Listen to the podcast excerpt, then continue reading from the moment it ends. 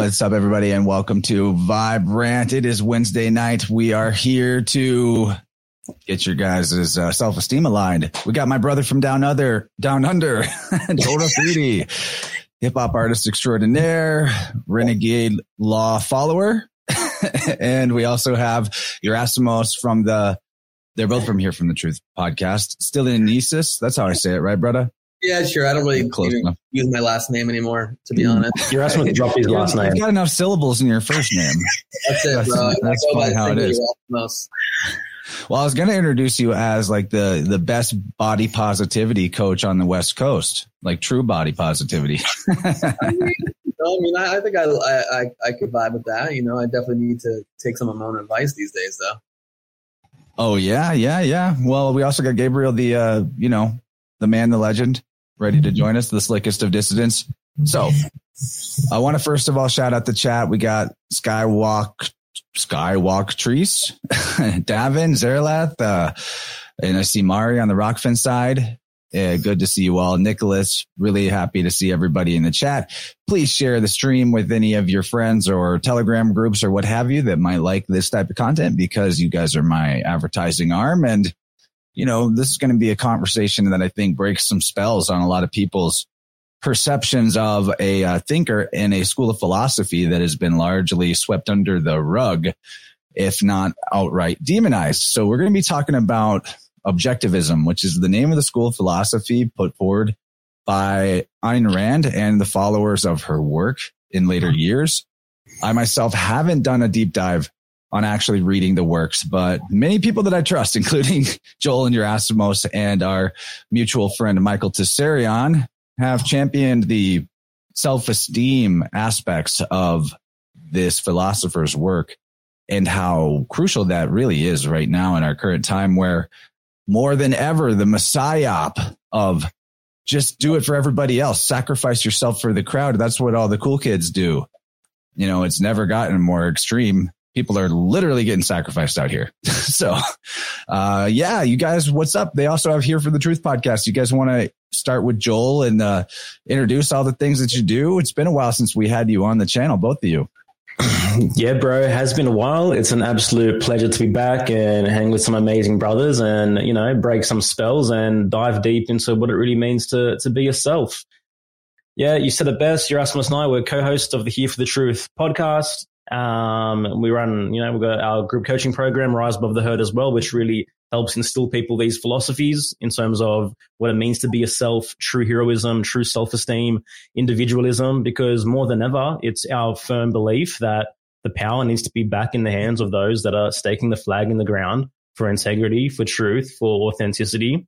And despite everything and all the craziness that's going on on our planet, you doesn't change the fact that you have core values and they don't need to shift and you absolutely can still live a deeply proud, fulfilling and meaningful life despite all the chaos ensuing around us. So when we feel ourselves slipping into the grips of doomerism and gloomerism and all the rest of it, you know, more than ever that we need to turn within, recognize our, our own inherent power to deal with reality, our own competence to navigate reality in a way that's reflective of our values, of what's important to you.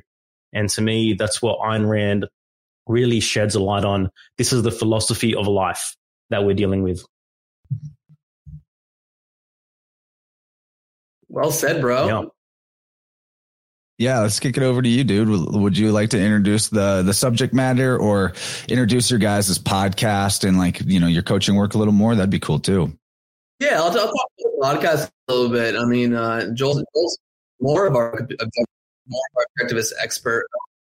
I'm having a little bit of choppiness on the internet, some issues in Topanga, so hopefully it doesn't cause an issue for you. Y'all are frozen right now for me, so I have no idea if you can hear me. Um, You're coming in. are you able to hear me? Yeah, the video might get a little wonky, but we should still be able to hear you. All right, As cool, I man. say Yeah. that, he freezes up. Yeah, I don't even know what's been going on, but uh, yeah, man. Listen, Joel and I met in in uh, 2021. You know, my wife and I were on the Unslaved podcast uh, talking about somatic intelligence, and um, this was in March and May 2020 when we were on on the podcast, and, and Joel came across the podcast, and he he saw it, hit me on Instagram, and, and was like, "Yo, I, I dug I dug what the podcast was about," and uh, I was like, "Who's this dude Joel in Australia doing some cool stuff?" And we just we hit it off, man. We we both have a love for truth. We both have a love for for for diving deep and um and sharing important knowledge, and we wanted to start a podcast, and so you know, May 17th, we just jumped on Zoom and pressed play.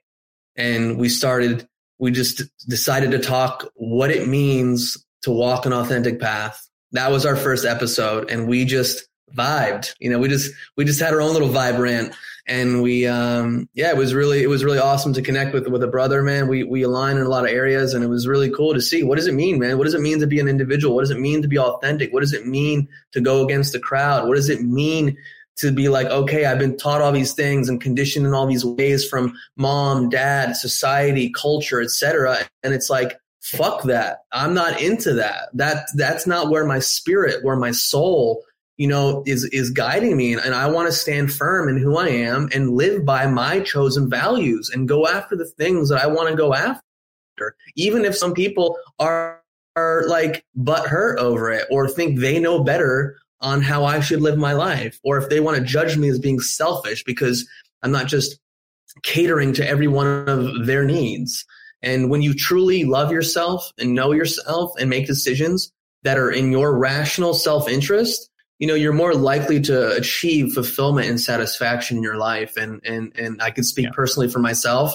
That's where I'm at. I'm blessed to have Joel as a brother and blessed to have Joel as a business partner. I love what we're about and I love what we're doing and I'm I'm fired up to keep going. Beautifully said, man. I want to actually read some comments from over on our Telegram group, the Vibe Rant Call-in line that people can find at the link I'm about to drop in the chat. This is a great place to put in questions, memes, even voice messages that I can play on the show if you guys want to like vocally give us something to hear or uh, ask a question. So first we have Chris K who says, I'm here for the objectivism. Huge fan of uh, Ayn Rand and a huge fan of Joel. Going to be a banger conversation. Looking forward to tuning in. Unfortunately, he's not a fan of Yerasimos, but which, by the way, Dylan dropped a pretty cool comment here. Um, my boy Dylan says, if you consider philology, Samos coming from Sama, meaning high in Phoenician, and the A letters A and I interchanging, and then you have era, eri, heri, pertaining to holy and savior. Your Yerasimos is the high savior. are you high right now? You are on the West Coast. no, no, I'm not. I, am not high. I don't. I don't. I don't get high. But it's high on life. A very, though, very long day. So maybe uh, that I'm high on life. Uh, I appreciate that, Dylan. That's really cool. I mean, I've never heard it in that way. I'm named after the patron saint of the island of Kefalonia in Greece, which is where my father was born and raised. Um, so if there's another deeper meaning, cool. And I dig that. For sure. That's a really good deep meaning. Now, this other comment's a little longer, but it's kind of a mind blowing one. Claire says, Hey, Joel and Yerasimos, thank you so much for creating Yell's podcast that has taught me so much. And even though I'm just beginning to implement walking and living an authentic path, I already feel so much healthier physically, mentally, intellectually, and spiritually. And she goes on to talk a little bit, a little bit more about some other stuff, but I want to also say, she says, I didn't hear about your podcast conventionally through media or anything. I was standing in my grandmother's living room and the next thing I know, my vision goes foggy and I hear a voice whisper, here for the truth podcast. and then I look down at my phone and I'm downloading a podcast app and subscribing to Here for the Truth. And she says she's never benched so hard on podcast episodes. Uh, your show truly opened the door for her to learn the true possibilities in life. So thank you, thank you, thank you. And she can't wait for more episodes. It's a pretty amazing comment. What? Well, I mean, uh, that was a goosebump moment for me. Yeah, that's, that's incredible. I hope she's tuning in right now live because that's pretty awesome. Yeah. So, Gabriel, I want to kick something over to you and ask you a question, buddy. You've got your ear to the ground in the conspirasphere, right? You you seem to be pretty much hip to like all the things that everybody said about anything. so, I want you to give in your words, like you know, what do you hear? What's the scuttlebutt about Ayn Rand in the you know, like in our truth community, which is a difficult title because there's so much dogma and often so little truth. Yeah, well, uh, there's quite a bit going on, and uh, I might be a little uh, biased because I've been cramming for the for the show tonight. I've been doing some some last minute studying, but one one thing uh, that we have seen over on the spiders, you know, we focus a lot on the uh, the class of eunuchs and the history of the eunuch class as it uh, is known to have swayed elections in Rome. You know, and the eunuch class was uh, was almost justified an, um, a majority from time to time. And it was like, you know, today we say blue collar, white collar, but back then it was like, you know, those higher minded individuals who weren't so base in their, in their, you know, lower desires. They constituted a majority from time to time. And so what kind of blows our mind is how that is metaphorically reflected still today in, in the current Rome. And so Ayn Rand in the conspiracy world, a lot of people question her gender, which I don't, I don't, I'm quite sure she's a woman, but there's a lot of people who are like, that looks like a dude. And then another thing that kind of, you know, is circumstantial, but her titles oftentimes have very phallic uh, correspondences. I, let's see. The Rothschild mistress and mentor Greenspan. Yeah, that's another. Yep, good one, Dylan, for sure. That is another uh, kind of uh, something that people will harp on. Uh, but you know, Fountainhead. You know the uh, what is it? Uh, was it the Red Pawn? Was her first book, and these have a lot of phallic implications to them. And so a lot of people uh, kind of slide her into that category of is this another one of the uh, uh, what do they call it the the trans apocalypse? You know that there's a there's a secret race of transgender people influencing the upper echelons of of humanity, and they're not telling us because they adhere to a different sense of morality. So that's that's one thing that a lot of people are want answers on. Uh, but I gotta say, I every time I give her a chance, she pulls me in. I'm quite drawn. I'm quite attracted to uh, everything that uh, I've seen that she has to say as a person, regardless of whether she's got a, a smoothie or not down there. so that's the conspiratorial, crazy uh, marks against her. And the Alan Greenspan thing is a good point too. Uh, but I, uh, I'm in my research today. You know, I'm like comparing her against Nietzsche and seeing the fine line between them. And it's a very important line to be aware of, you know, because a lot of these philosophical conundrums can be taken a little too far in this in certain ways. And it's I think that's a nice line to uh, to draw out is you know the different difference between atheism and nihilism completely. So there's that. all right, guys, I want to hear some responses to all this stuff.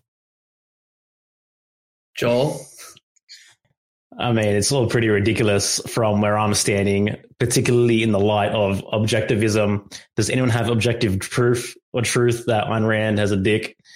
Like, yeah, right. You know, there's there's many reports of multiple lovers throughout her life. One being her primary intellectual heir, Nathaniel Branden, who is in fact the father of self-esteem. Um, and to me, everything that I'm hearing now is actually a, a product of a lack of application of what Ayn Rand actually taught, which is reason, which is rationality, which is objectivity, which is the power of one's mind to actually navigate reality, which is um, to not grant oneself license to create illusions and myth mongering simply because one does not know. And so all of these areas which we find ourselves slipping into is actually a product of one's lack of willingness to apply their rational faculties and their reason uh, to life you know, if if if if there's obviously there's many controversies around Rand. Primarily, the main controversies are because we live in a very collectivist paradigm. Um, on some level, we could say that you know these Gnostic collectivists, in fact, um, rule the world. So when you have an individual that's out there teaching you how to be an individual, teaching you how to love life, teaching you how to esteem the self, then obviously there's going to be a massive tirade against that human being. Um, so again, there's going to be the, those people that I guess listen to to the breadcrumbs floating around, and there's going to be those people that actually dive deep into an 1100 page book and discover things for themselves. And there's a very distinct line between those two kinds of people. I like what you're saying there. That's uh, pretty much what I see. That's why I like put parentheses around the truth community because yeah, it's uh, mostly yeah. an echo chamber of people's interpretation of someone else's interpretation of somebody's interpretation who never read the source material you know? Yeah. so like that's why i'm like i'm fully honest about it. I haven't read the source material but uh i suspect that it's like you said it's the gnostic collectivism and uh it's gnostic with inverted commas because just like in our conversation on that particular subject most of what gets said and applied that label in, on the internet are people that never actually visited the text or had the keys of decipher, decipherment for the text. And with Rand, I don't think you even need keys to decipher it. You just read it. it's not like layered in occult, uh, hidden meanings too much. I would assume it seems like it's pretty straightforward. Yeah, I mean, if if there's if there's an agenda behind someone promoting you being a fully self-responsible, autonomous individual that chases their highest goals and pursues their highest values and lives a life of deep fulfillment and happiness, then fucking I want no part of the truth community. Yeah, I don't need to be put in that umbrella myself. You were about yeah. to say something, Yerasimos? No, I just said well said. And again, like you talked about reading the actual material, you know, to anyone listening to this who hasn't, just sit down and read Atlas Shrugged. You know, it's like 1100 page book. You know, that, that'll give you an idea whether or not you can get down with she's about or if not, you know. So if you sit there and read some person's interpretation or because she's been labeled some like far right individual, I mean, again, check it out for yourself. Look at the world we're living in. We, like Joel was saying, we're living in this like arch collectivist society where, again, like anything that you do for anyone else and where you sacrifice yourself is considered good. And yet anything that you do for yourself is considered evil, which is pretty much the morality of, of collectivism, which is altruism. And, you yeah. know, and like she wrote Atlas Shrugged, what was it? I think in the, in the 50s. And so you read that book and you're like, are you fucking kidding me? Like, you think that book could be written now? Yeah. Right, so, right, right. And uh, so much of no, it's it's just it's just a book that I think um, can really have a huge impact on people's minds. Oh, there was a delay there. My bad. Oh yeah, it's all it's all good, brother. I was just going to say that a lot of uh, churchian dogma has to do with this concept of altruism, and that word is so talismanic that just by stating that uh, maybe that's not such a great concept, you're immediately by some people going to be looked at as like the bad man. But when you think about it, is it also not widely accepted that give a man a fish, he eats for a day, teach a man to fish, he can fish. so I think that the, in terms of like authentic followers of Jesus values, it would be the teach a man to fish. And, and yeah, I mean, we, we see this all day, the inversion of, uh, scriptural knowledge being a very similar thing. And we can't judge a ph- philosopher by their followers either. That's a really important thing that just because maybe some uh, sketchy people have in have held up her philosophy and then maybe done harm in the world. It's the same with like a Hegel whose philosophy has been also taken to task by the truth community so much that they, you know, they call the problem reaction solution the Hegelian dialectic as if he's the father of the, uh, the playbook of the wannabe controllers of the world when uh, mostly it's like people's interpretation and follow follow up people from Hegel that took the work and interpreted it a certain way to those ends, as far as I understand. So there's a lot of this that happens. A whole lot, yeah. The same thing happened with Nietzsche. His his sister got a hold of his work, tweaked it here and there, and then it got blown up. And Nietzsche catches all the flack uh, when there's a lot of middlemen in between. And I love that quote you have, Chance, about if you want to change the world, you got to be willing to give somebody else the credit. And that seems to be a very well known uh, maxim uh, throughout history. Uh, and every time you learn about a person, you got to kind of learn about uh, the chain of custody between you and that person's work. Uh, and like you said, read the source. Yeah.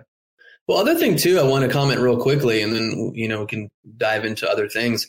Is just like when you think about the truth community, when you think about an individual um, that honors their, their the faculties of their mind, like there has to be discernment. Like we live in this world where there's so much throwing the baby out with the bathwater. It's like like, oh, Ayn Rand said this one thing, which means, which I disagree with, which means all 1100 pages and thousands of other pages of all her other books is bullshit. And she's an evil person. It's like, where's the nuance? Where's the ability for people to go, oh, hey, listen, I can really down with, and I can take this knowledge and apply it into my life and it could really advance my life and my understanding of myself. And oh, maybe, you know, these few passages I'm not really down with. And I just feel like we're moving more and more towards that, you know, where people, they don't have the, the fluidity of thought and, and the open mindedness to stand between the tension of opposites of like, wow, this thing triggers me, but this other shit is gold and it's amazing. And I'm going to take this in and utilize it.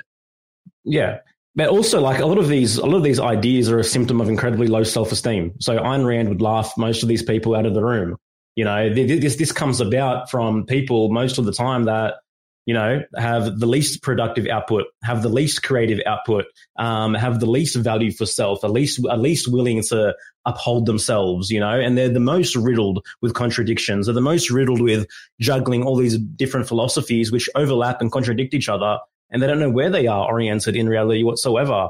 So I think the most important thing, I mean, Ayn Rand wrote many books. One of them was Philosophy Who Needs It? And well, the answer is everyone needs philosophy because ultimately philosophy is the input which is going to guide the output in your life. And so if your output isn't really leading you to satisfaction, to fulfillment, to a love of self, then what are you actually inputting?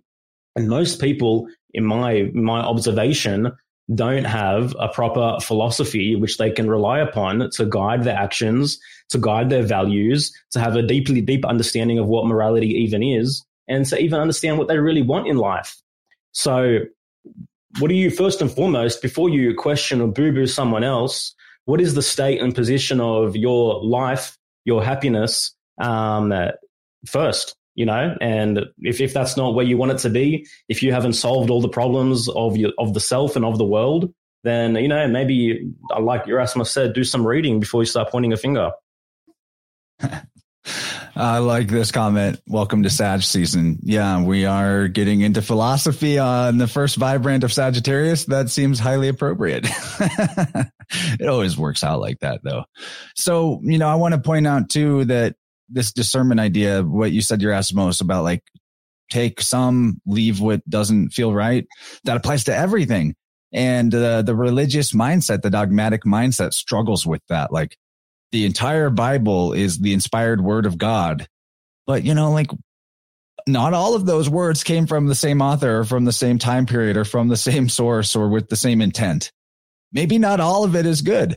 Like um, Owen Benjamin's been talking about uh, Thomas Jefferson today and how the uh, founding fathers, Jefferson had a Bible that removed, like he had a version of the Bible that removed all the miracle stories and all of the uh, Paulian scriptures. And it was just like, just the philosophy of like how to treat yourself and others in a more grounded and practical way. I'm like, I think that's pretty cool. You know, he did exactly that. He took what he felt was most beneficial and useful and uh, ejected the uh, four foot six um, ex murderer guy, the Paul guy from the, uh, equation. I think that's pretty cool. Anyway, and we need more of that. And that also the attack on, um, Rand, whether or not some, like nobody is a perfect saint. So, you know, you're going to be able to dig up skeletons in anyone's closet. But if that means you're going to throw out an entire way of thinking, uh, that is problematic because it's not really about her at the end of the day. It's about whether or not the idea is valid and true that self interest is actually acting out of authentic self interest, as in what's actually best for you on all metrics, not what like your damaged or deranged ego wants or what your addictions say that you want, but like what's le- legitimately best for you in all spheres of health uh, if it seems so obvious to me, and I've preached it for a long time that like, if that's how everyone acted, there wouldn't be the need for altruism in mass. There would be maybe some situations where somebody needed a hand, but you'd have a lot of capable people around to give a hand if everyone was taking care of themselves first. It only makes sense to me. Yeah. And for the individual that's filled their own cup, they're far more inclined to want to help another individual than someone who's starving and someone who's depraved and someone who's riddled with resentment because they've never really recognized how to really feed themselves or uplift themselves. So the people who are most inclined to genuinely help others and those most capable of helping others are obviously those who've actually helped themselves first. They have a surplus. They have an overflow. But what we have is we have a society that's all been conditioned deeply with this idea of altruism where anything that I do for someone else makes me good and makes me moral, makes me worthy. Anything I do for the self makes me selfish, makes me greedy, makes me corrupt. So there's just this invisible barrier where an individual just constantly starves themselves before they can even take take a look at their own life, you know. And we're all giving from empty cups. We're all giving from a place of resentment, from obligation, from shame, from guilt, and everything that we see around us is is, is a result of that, in my opinion. Yeah, man, agreed. You know, I think oftentimes I have a father who he took the poke poke. Yeah. And he, you know, when he pats himself on the back, he thinks that was the noble thing, the good, the right thing. You know, comes from a.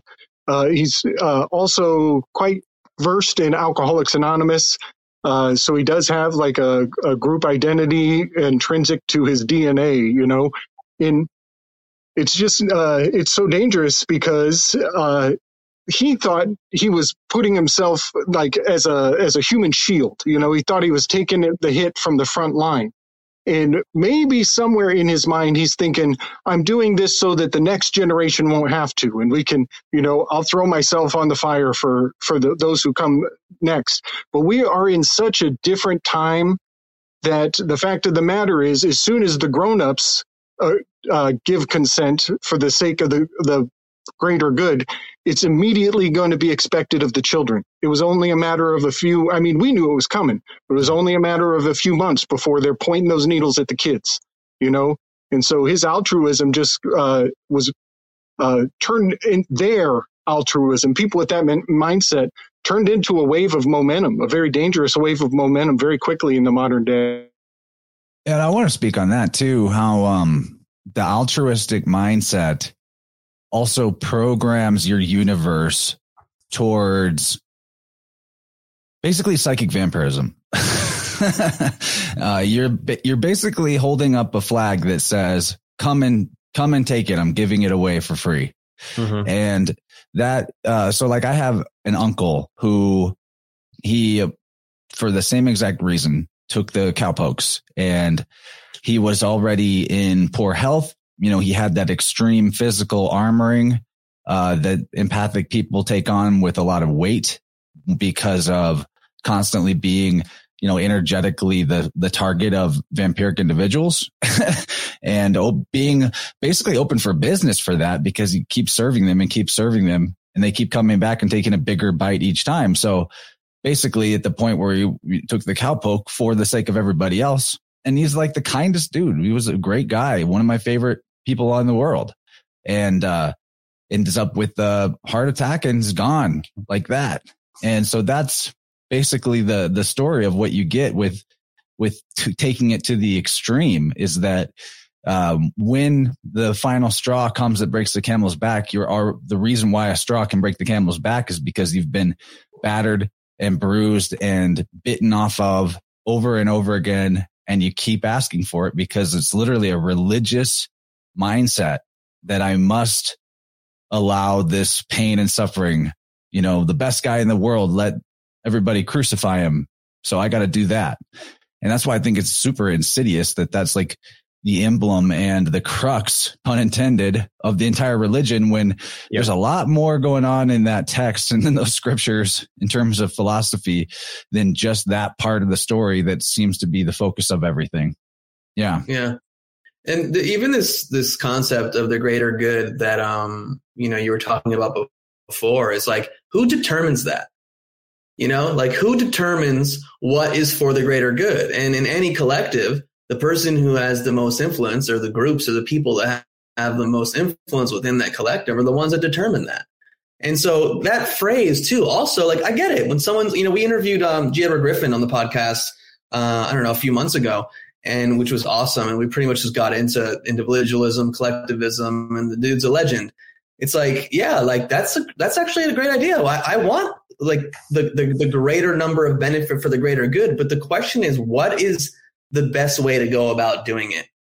And I think the conversation we're having here, the best way to go about doing it is when individuals know themselves, honor themselves, respect themselves, and engage voluntarily with other people in that process. And where there's no masters above and no slaves below, ultimately is going to create the, the greater good for the greater number in that regards. And so I think like I, I understand the the overall idea of that saying, and I, hell yeah, I want I want people to I want a greater number of people to to experience good. But again, what is the strategy and what's the best way to go up doing go about doing it?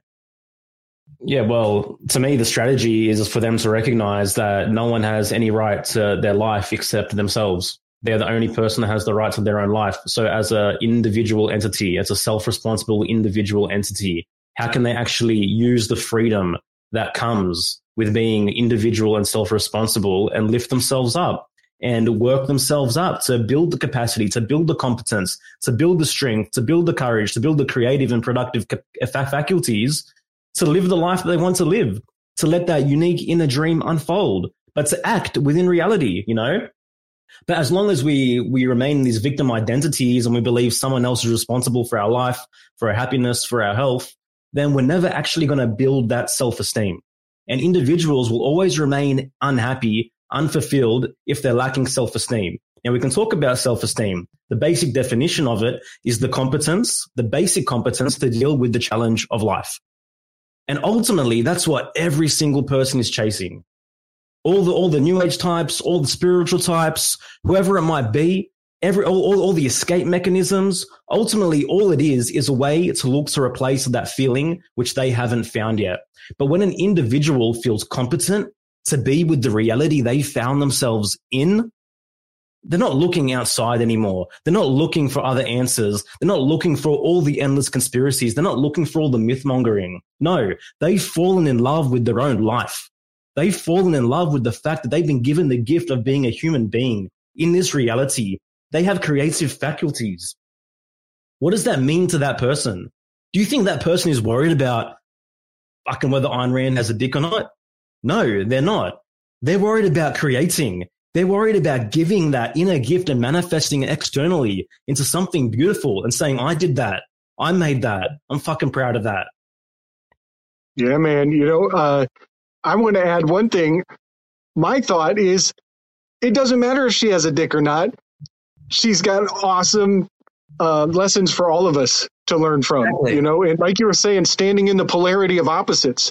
I can never unhear the rumor that she might not have a dick, but I don't have to entertain it to the extent that I'm not going to pay attention to what she has to say because clearly it is paramount.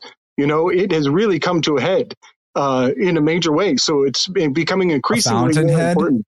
A fountainhead. yeah, man. Atlas has apparently shrugged, right? And even what Joel, what you were talking about, you know, you bring up this idea of reality, which is such a big piece of objectivism. And like one of my favorite quotes from from Ayn Rand is, you know, you can avoid reality, but you can't avoid the consequences of avoiding reality. You know, and I think this is what we deal with and we navigate uh, what, what we're seeing with some of these escapist types. You know, it's like, cool, reality is reality. You know, you can try to avoid it, but you're going to have to still deal with the consequences of not of, of avoiding that in your life. So that's a, a really good subject to come back to. But I want to circle back to like continuing on the self esteem aspect of this because like there's reality, objective reality, and then there's self esteem. These are the two biggest arms. Yep. Of the you know of the conversation here. And so I want to get into talking about value from the perspective of uh, not exactly self esteem, but self worth, which is related, but it's not the same. So there's like a mindset of you see people who have a lot and you feel like you don't have a lot. And so you're like, they could be giving more. They're living high on the hog. Why aren't they, you know, sharing what they have more? Does that, that makes them bad or, or wrong? And so I want to talk about how this sort of lack or poverty consciousness programs the universe that to make to programs the universe with the uh the code like this is all metaphor. Obviously i don't think we're in a computer or whatever but you're programming the field of of life force energy with the statement if you will the identity that i don't have value. Yeah. and whenever you want things for free or you want uh you won't do it unless you get the discount code or half price or you know pro bono this is programming the universe that you don't have value. And uh, whenever you are so there's like this coming out of poverty consciousness thing is something i feel able to speak on because it's something that i did. That i now that i'm not in poverty consciousness right? Now that i'm like i have faith in myself that i can do exactly what i'm here to do without needing safety nets or backup plans and that i'm going to be supported in that uh, financially speaking, i am actually doing better than I ever did whenever I had the backup plan and the safety net and was killing myself to get that paycheck while also doing what I loved on the side. You know, now what I love is no longer on the side. It's the main, the main attraction. And so I've learned since then that the more I am willing to pay other people to help me with or to provide me with what I authentically need and pay what they ask for. Don't ask for a discount. Don't even think twice about it. Just fearlessly be like, that's what it costs. I can pay that. Here it is because it's what I need right now. It's what fits the equation. The more I do that, the more I find that the universe provides like a return in some way that matches or exceeds what I just put in in like almost an instant turnaround. Yo, it's really wild. It's hard to describe until you've experienced it, but this actually exists. And I find this in people's biofield all the time when I'm doing biofield tuning. The sacral chakra, second chakra, the orange color. This has these polarities in it of, so this is where creative energy to actually act on the world comes from. And it's where self worth, self worth being what you're willing to ask for in, in return, what you will ask, what you think that you should get for what you put in. And this is a huge part of the equation because when people are starting out in entrepreneurial stuff, they're like, they're still in this sort of poverty consciousness. They're projecting that on others. So they're thinking nobody's going to want what I have to offer unless they give it to them cheap or, you know, healing arts should be free. Otherwise it's not authentic, all that stuff. And it, like, I want you guys to speak on that because there's so much that can be said about it. But in the biofield, this question of self worth and what you're willing to ask for uh, you know, you should ask for what you really need, what actually f- fits your requirements. That that's the key. But it has this polarity um, when it's out of whack of frustration. So, Of course. you know, self worth operates on the axis of satisfaction versus frustration. well, you in a like a manifesting generator. What, what's that? Spoken like a manifesting generator, dude. This, the, that's the that's the signature of the not self theme of generators. Anyways, I don't want to get into human design. It's a different conversation. But uh, real quick, I Well, just no, wanna that say, applies. Yeah, based on what you said earlier about like you just pay people, you know what they're worth. I'm happy to hear that because my fee for this Vibe Rant is five thousand dollars. So I look forward to uh, you you Venmoing me some money later, dude. Uh, it's really amazing. okay, perfect, cool. You can I've got send that a one thousand dollar bill with like a Cthulhu kitty squid on it, so it's actually Cool. worth more. Is that I'll take okay? it. We take. I'll take it. dude. Oh my god! Send it via carrier pigeon to Topanga Canyon. But yeah, Yeah. So what, what, what, what we're talking about here, Chance, is the concept of trade, right? And basically, Ayn Rand said the principle of trade is the only rational ethical principle for all human relationships. And one of the symptoms of altruism is that we have individuals who seek to be loved for their weaknesses and for their flaws. This is, this is a product of the victim identity. As long as I'm in a state of need, then that makes me worthy. We correlate neediness with worthiness because we think it's the only way that we can receive money, we can receive discounts, we can receive love is because is because I need it, as opposed to being honored for your ability and to receive based on your ability, based on your productive capacity. So the the trader, according to Ayn Rand, was the archetypal human being, was was the was the ideal, right? And she said a trader does not grant love to the weaknesses and flaws of others, only to their virtues. And when we all live with this with this in in in in, in mind, then ultimately we're all encouraging each other to uplift each other's virtues. We don't we don't grant love because someone decides to be weak and needy and be a victim and not help themselves. But we grant and we reward those who actually choose to uplift themselves, who choose to do something about the problem of life. And this is what it means to exit poverty consciousness, in my opinion, is to be valued for your ability, not for your need. And the opposite, the vice versa, as you know, is a product of collectivist communism. That's what it is. That's and that's what we're all being programmed with. The more needy I am, the more worthy I am. But what does that mean for your value of your own life? You're saying I don't value the self. You're saying I don't value my productive capacities. I believe I have no ability. So that's the yeah, you're right. That's the that's the the universal principle you're going to get back is exactly that.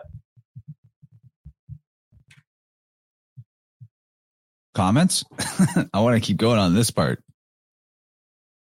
Well, I mean, I don't really have much more to say on that, except even when you think about trade, you think about exchanging value for value. I mean, that that literally is the foundation of of capitalism to some degree. You know, I mean, that's yeah. that's what it comes down to. Joel, you can comment more on this. I know because this is more of your yeah. Expertise.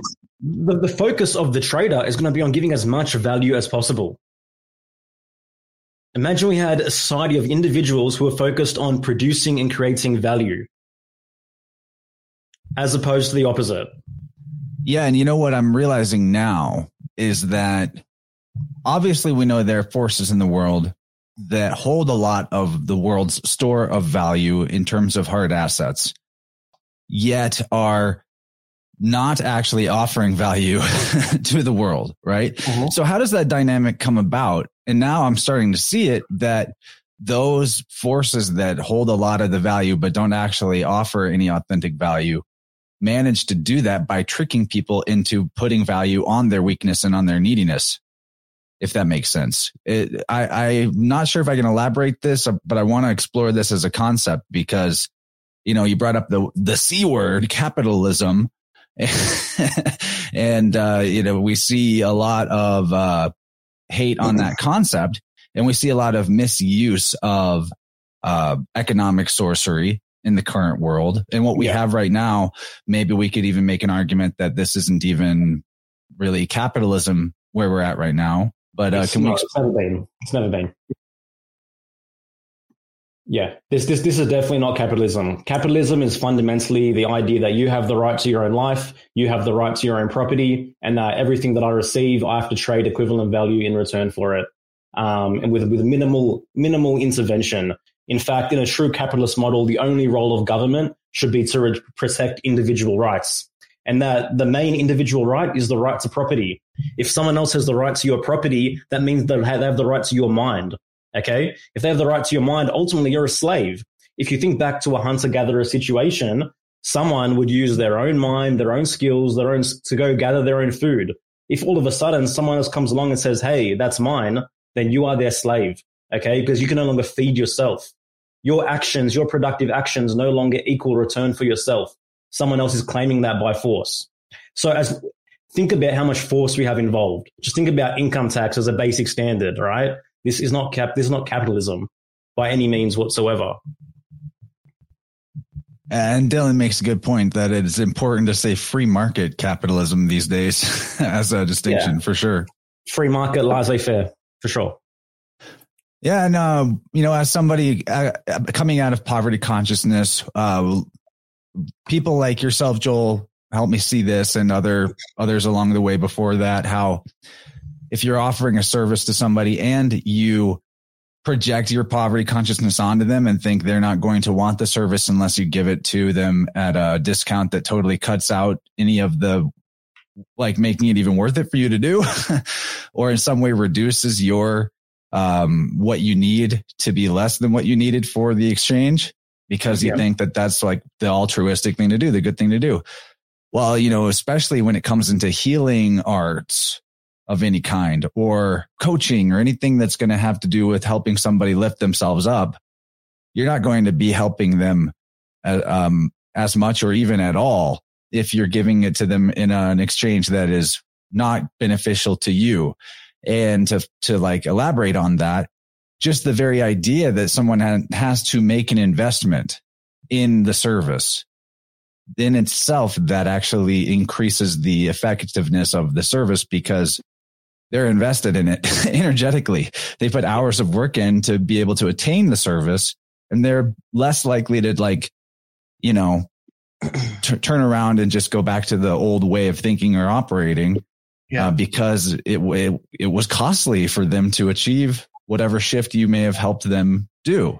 And you don't want them to just like, then it hurts yeah. your reputation later down the road. If you have a lot of clients that are not, that are just backsliding back to where they were before they worked with you because they never had to make an investment for the work in the first place. For sure, man. And at the same token, when you're when you're paid appropriately, you're far more inclined to provide as much value as possible. If, if whereas if you're offering discounts and you're you're you're pricing yourself at a point where you're not really happy with the value that you're giving, then ultimately what you're giving is going to be rooted in resentment as well. You know, dissatisfaction. Dissatisfaction. You're not satisfied yeah. with what you're getting for what you're putting in, and they're going to not be satisfied with the result either. yeah.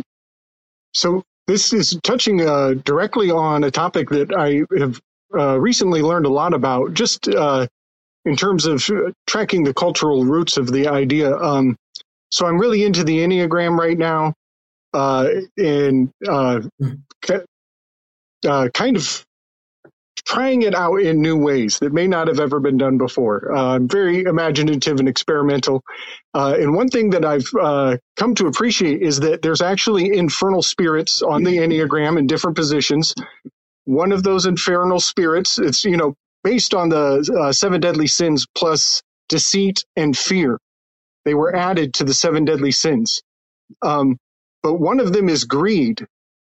And so I've been really researching the uh, cultural implications of greed going all the way from the church into modern day uh, in the economy. Uh, and so uh, gr- uh, greed is in his infernal uh, being, his infernal shadow is mammon.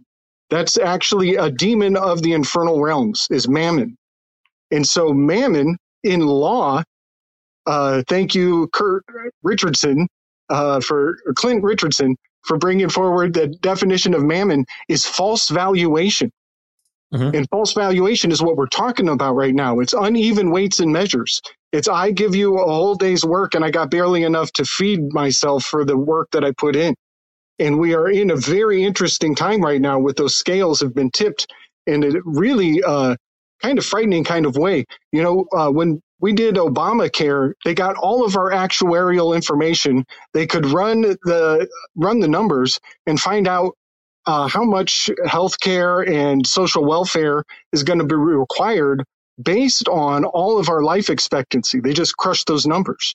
And so, in a really fascinating way, we're dealing with mammon, which is a spiritual uh, issue. It's a spiritual. And that data problem. had value, Gabriel, that they were able to sell it.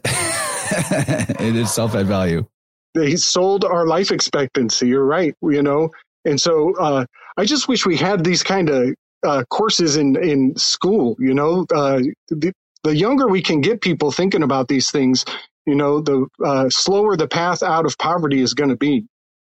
But yeah. I just wanted to bring that forward that we're talking about weights and measures of capitalism, but it does have spiritual implications too, to the extent that it even has a a, a demon named after it. Yeah, thanks for sharing all that. I mean, I've never gotten into that, but just even what you said about education, you know, I can't tell you how many times I've said if literally everyone in high school was taught or given Atlas Shrugged and like and Nathaniel Branden's work on self esteem, we would have a fucking completely different world. Mm-hmm. Personally, you know. Well, they wouldn't take loans to go to a university that teaches them nothing practical or usable, but brainwashes them. Yeah, that'd be a big piece for sure. You know, and I think there'd be more of a um, focus on entrepreneurship as well, because that's where you have a little bit more of your own your own um, power. Yeah, for sure. And I mean, just even even think about people's conditioning around money you know, think about how much programming there is about around rich people. You know, everyone that's rich in every single Hollywood movie you've ever seen is ultimately the bad guy, is the villain. There's so much subconscious program against programming against being wealthy. But ultimately, in a true sense, what does it mean to be wealthy? It means that you value your own life. It means that you value your own productive capacities. That's that, that that's all it is. Is that something to be ashamed about? Is that something to feel guilty about? Does that mean that you need to give more than A, A, B, C, D, and E that lives down the road because you've done more in service of your own life, in service of your own self? Okay. Without imposing or restricting anyone else's freedom or right to life or taking from anyone else with any force whatsoever. If it's merely you in the world and you've given your gift and you've found a way to receive value to continually give your gift without imposing or hurting on anyone else, how is there anything inherently wrong with that? Ultimately, it's just a signpost that you value the self, that you value life. Yeah, man. I think that's been a big part of the uh, part of the mammon programming is that you're putting the value of evil on wealth. But wealth, you know, the thing about wealth too is it's actually definitionally not how many pieces of monopoly money paper you can stack up. Wealth has to do with physical, tangible things like your, you know, the old definition of wealth was like property, children, anything that brings physical prosperity to you. So hmm. you can be wealthy without having a bunch of zeros at the end of your bank account. Wealth is, yeah, it don't, you know, no, that doesn't hurt. But I'm just saying, like, you know, the ideal, especially in an economic situation like today, would be that if you were achieving a lot of monopoly money to turn that into real world prosperity rather than, you know, hope that the uh, the current system that we have is going to continue yeah. to work in your favor. But you know, I want to. I've said this before, but I want to. I'm sure there's somebody out here that could use this uh, piece of information. But when it comes to like the question of how do I value the gift that I'm offering, whether it is making wire wraps or doing some kind of uh, divination services or coaching, and what I want to offer is to get out, like part of mammon, in my opinion, is valuing yourself based on dollars per hour. So if you're like reckoning what you're going to charge for your services based on, you know, this, it feels reasonable to say X amount per hour. I'm doing two hours of service. so like I'm worth $50 an hour. So two hour service, $100, just as an example. That, in my opinion, is improper valuation of yourself because you're already putting yourself on the axis of chronos, which is measured time, which uh, isn't even authentically real. and you're, you know, then putting that on dollars per hour. So, right, that all makes sense. Uh, sorry about the barking dog. And what I would say, what I would offer is whatever the thing is that you are providing, whether it's a piece of art or a, a physical service of some kind or anything, that the real value you want to give is or ask for is what do I need in order to, uh, to stay rooted in my authenticity and flow state full time, even when I'm not actively engaging with providing this service. So in other words, what do I need to fully take care of myself in the best and healthiest way possible 24 hours a day, seven days a week so that when I show up to provide the service, I'm not having to like get my head on straight because I just was having to do something else to provide for myself that stresses me out or puts me in a whole different vibration. You want to, what you want to ask for is what you need to stay in the zone all the time. And I think that will be a big part of the being out of poverty consciousness and into self esteem and self worth. Hashtag top hopping. yeah, man, for sure. But there's there's levels to it, right? You have to prove what your product is worth. You have to prove that what you're offering is worth what you, what you're asking for it. In the beginning, you're not going to ask for you know a thousand dollars for a reading if if there's no proof of what you're providing is actually providing that value. Okay, true. So that. in the in the beginning, you might have to work for free and just gather testimonials. And as you gather those testimonials, then you can start charging something. And as you have more impact on people's lives, and the, the, those testimonials and that proof stacks up, then you can start increasing your prices. And this is what the free market is. Let the market determine the value of what you're offering. That's nice foundations. I really dig that. Uh, yeah, I want to. I want to throw a question out to the chat real quick and see if we can get a date on a, a certain shift in the entire system.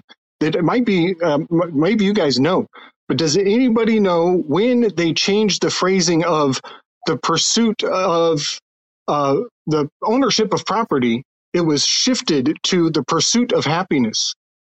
And that happened on a certain at a certain time in the history of this country. And it's very fascinating to me because the pursuit of happiness almost becomes like, you know, supplemented by the set by altruism in this mm. uh, sense of self- selflessness. In a good Christian community, you can get infinite uh, happiness uh, with by giving up, by uh, not seeking, uh, you know, your own your own needs. Do you guys know?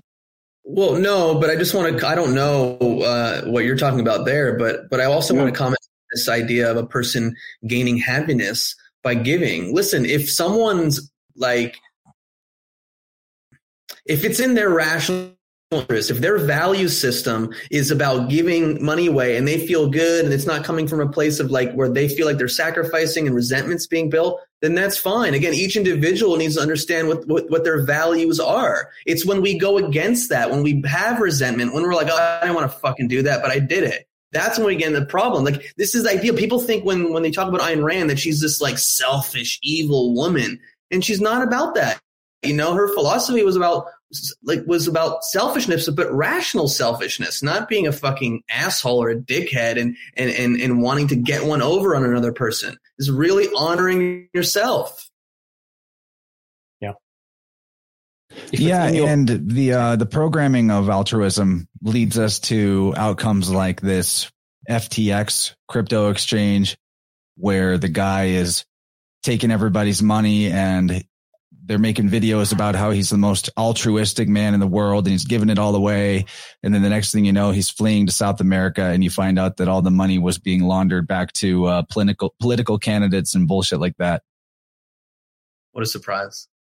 We're so good. We're giving all this what money to these foreign countries, to all these to all these countries. I mean, the U.S. is such a such a savior to the rest of the world, and it's like, where's that money going? You know. Yeah, yeah. uh, so there's a question in the Vibe Rant call-in line for you two. Uh, back to Claire, who had the basically clairaudience that led her to hear about your show. She says, I have multiple passions and I feel I have so much value to offer in so many different ways, but I'm not sure what to pick for a career. Any advice on how I can narrow it down? Keep just keep throwing like keep figuring it out. Like what what what are you lit up by? Again this is like i'm a student of human design so i'd be like oh i'm curious like what is your human design? Do you know what it is? Are you a generator? Are you manifesting generator? If you have lots and lots of passions who knows? I would assume you might be an mg but again what are you what are you lit up by currently? What are you most lit up by? And focused on that. And the other thing is too is like sometimes you have to you have to do a job that you just need to do to get your basic needs met. Okay. You can't just live in la la land and be like, oh my God, this is my dream and I should just be able to do it.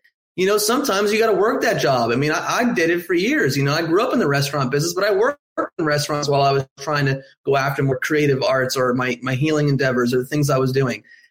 But you have to shift your mindset. If you have a great vision and a, and a, and a bigger picture for what you're doing, and I, you know, I, I learned this from uh, Jason Christoff, where he's like, you, you got to have your dream team. Like, you got to look at the, the current place that you're working at, even if there's a part of you that isn't fulfilled. Be like, how can I reframe that and be like, this is the stepping stone. This place, this thing is getting me ready to make to take the next step of what I'm doing. Because if you're just there, like, well, fuck this shit. I don't like this job. I hate everyone. Like, you're obviously not going to be productive. The people around you are probably going to think like you're useless. You might even get fired. And so again, what's the bigger picture and understanding the step by step process? Because again, you'll build self esteem through this process, through doing the thing that you have to do, knowing that it's leading you to something else. So I know I went on a tangent, but to Claire, it's like, again, what excites you? What are you fired up about? And you never know, one thing might lead to the next thing, which leads to the next thing. And then at some point down the road, you may be doing something that integrates all your passions. Yeah. That's pretty much always how it works. And uh, she commented that she's a manifesting generator. So yeah. you apparently know your shit. wow, bro. That's some yeah. clairaudience right there. I don't know if it's clairaudience or just knowing the elements of uh, the human design and No, applying it. It's Claire audience, as in you knew about Claire in the audience. Yeah, that's right. oh, there you go. Boom. yeah, so that's what I would say to Claire. Honestly, I would be like, listen, and if you're doing a thing and you find out that that lit up by something else, it's okay to pivot. You know, that's one of the things I tell manifesting generators is like it's okay to pivot to the next thing because you're here to carve your own path. Imagine walking up to this forest with just it's all trees and you're holding a machete. That's your life. You're just you're leading the path. You're creating your own pathway. No one can do what you can do. Who knows? One day you might integrate three or four of your passions together to create something amazing. Or you might just start with one that leads you to the next thing to the next thing, and then that becomes your thing. Yeah.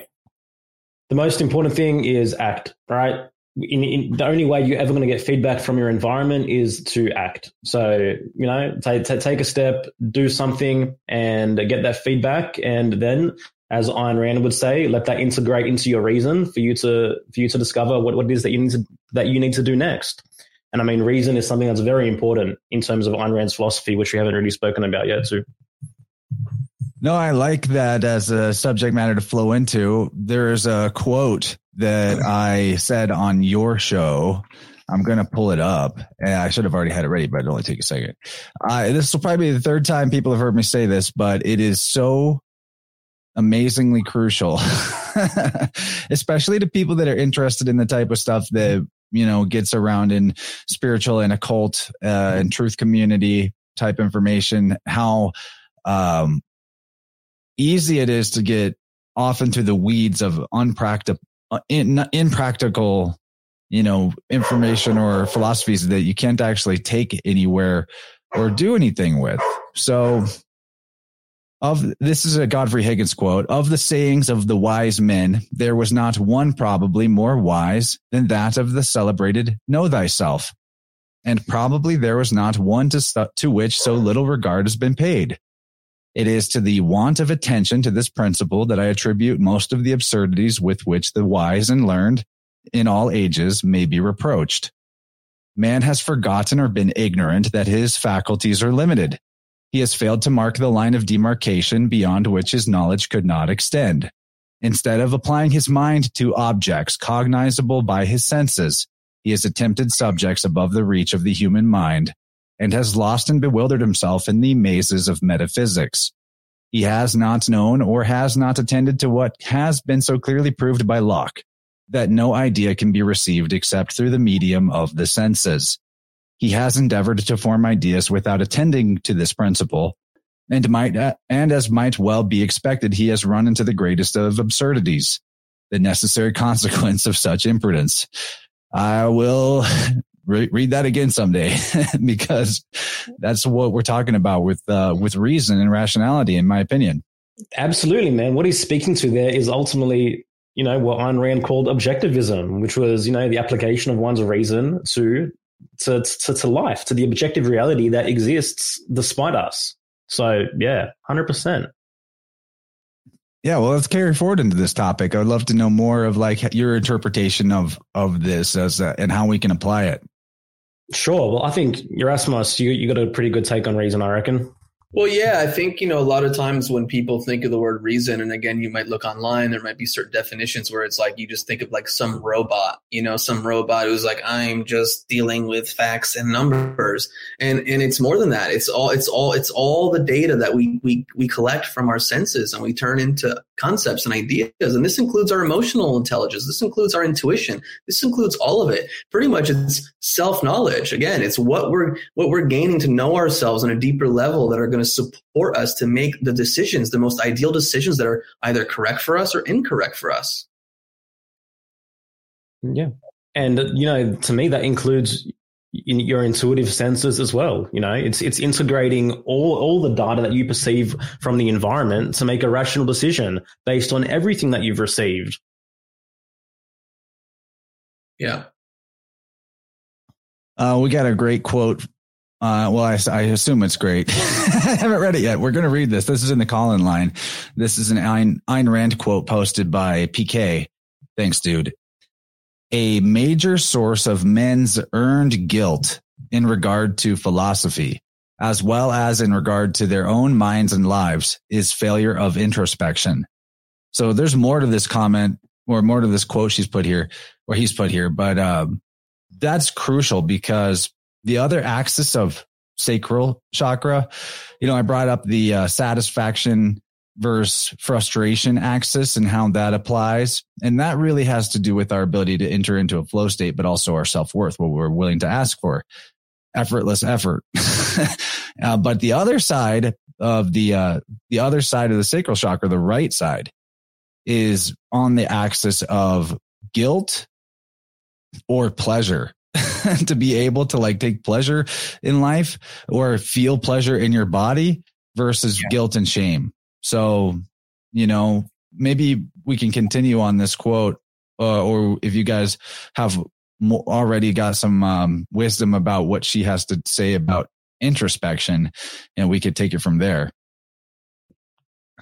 Well, I mean, I, I, just think, you know, this goes back to what you said about know thyself. Like, how can one know thyself without spending time alone and introspecting and reflecting?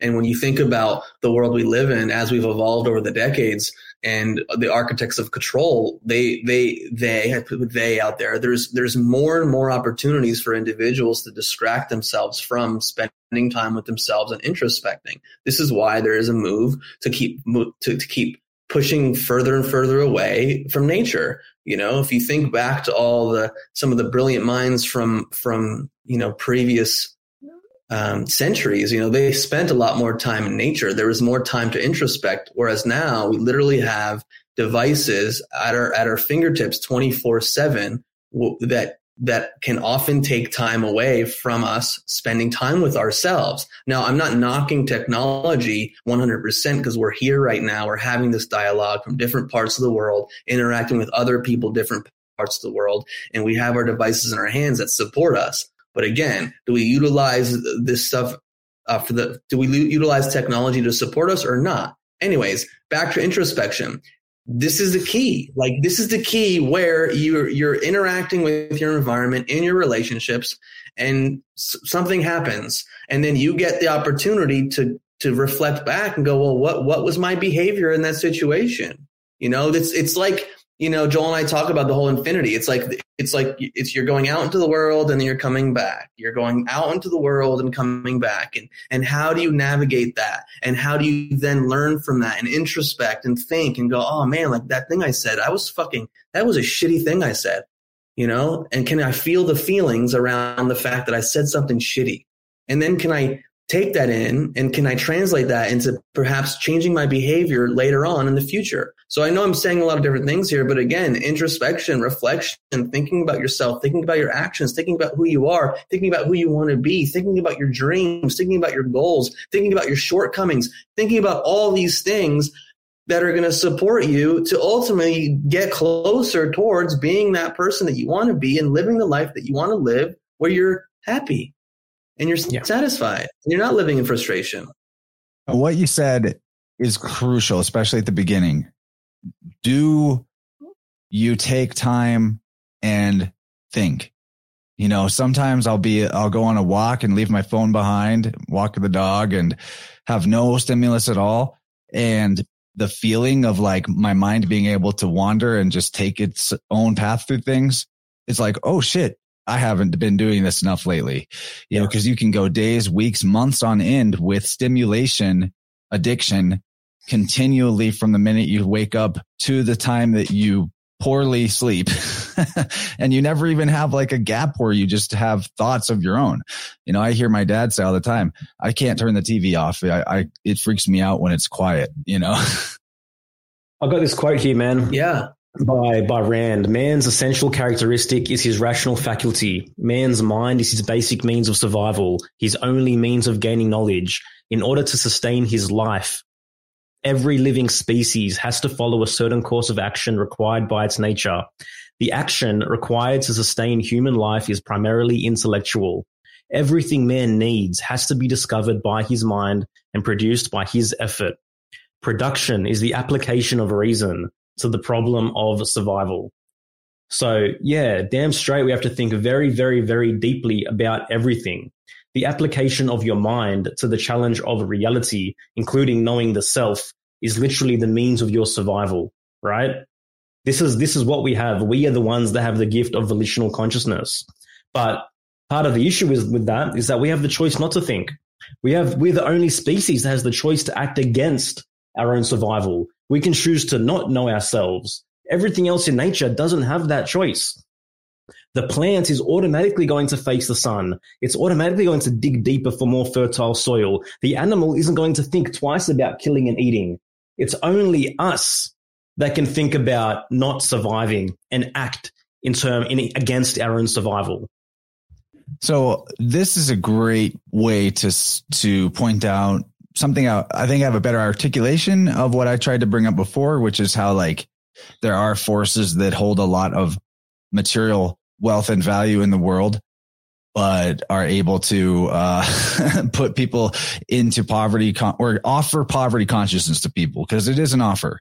So the way the mechanism of this is through the construct of altruism, because when the state or when the corporation or what have you is giving the handout and the dependency is generated, that itself brings a like gives someone an addiction to the uh the stimulus the input and not have to use their own faculties their own reason their own reflection on their thoughts feelings and actions to survive you know it's yeah. just like how a, a plant you might need to put a fan in your greenhouse so that your plants get some wind and resistance they won't grow right without something pushing back For sure, man. Very, very, very well said. You know, that's that's what we. That's like ultimately what objectivism is. It's just how do you best deal with life? How do you how do you best navigate reality? And she's saying, hey, there's a law of identity here. A equals A. Reality is a fact. You are a human. You're a human being with the capacity to think. In between those two worlds, your your capacity to think and the fact that reality exists how do you best grow and unfold organically? How do you best sustain your own life?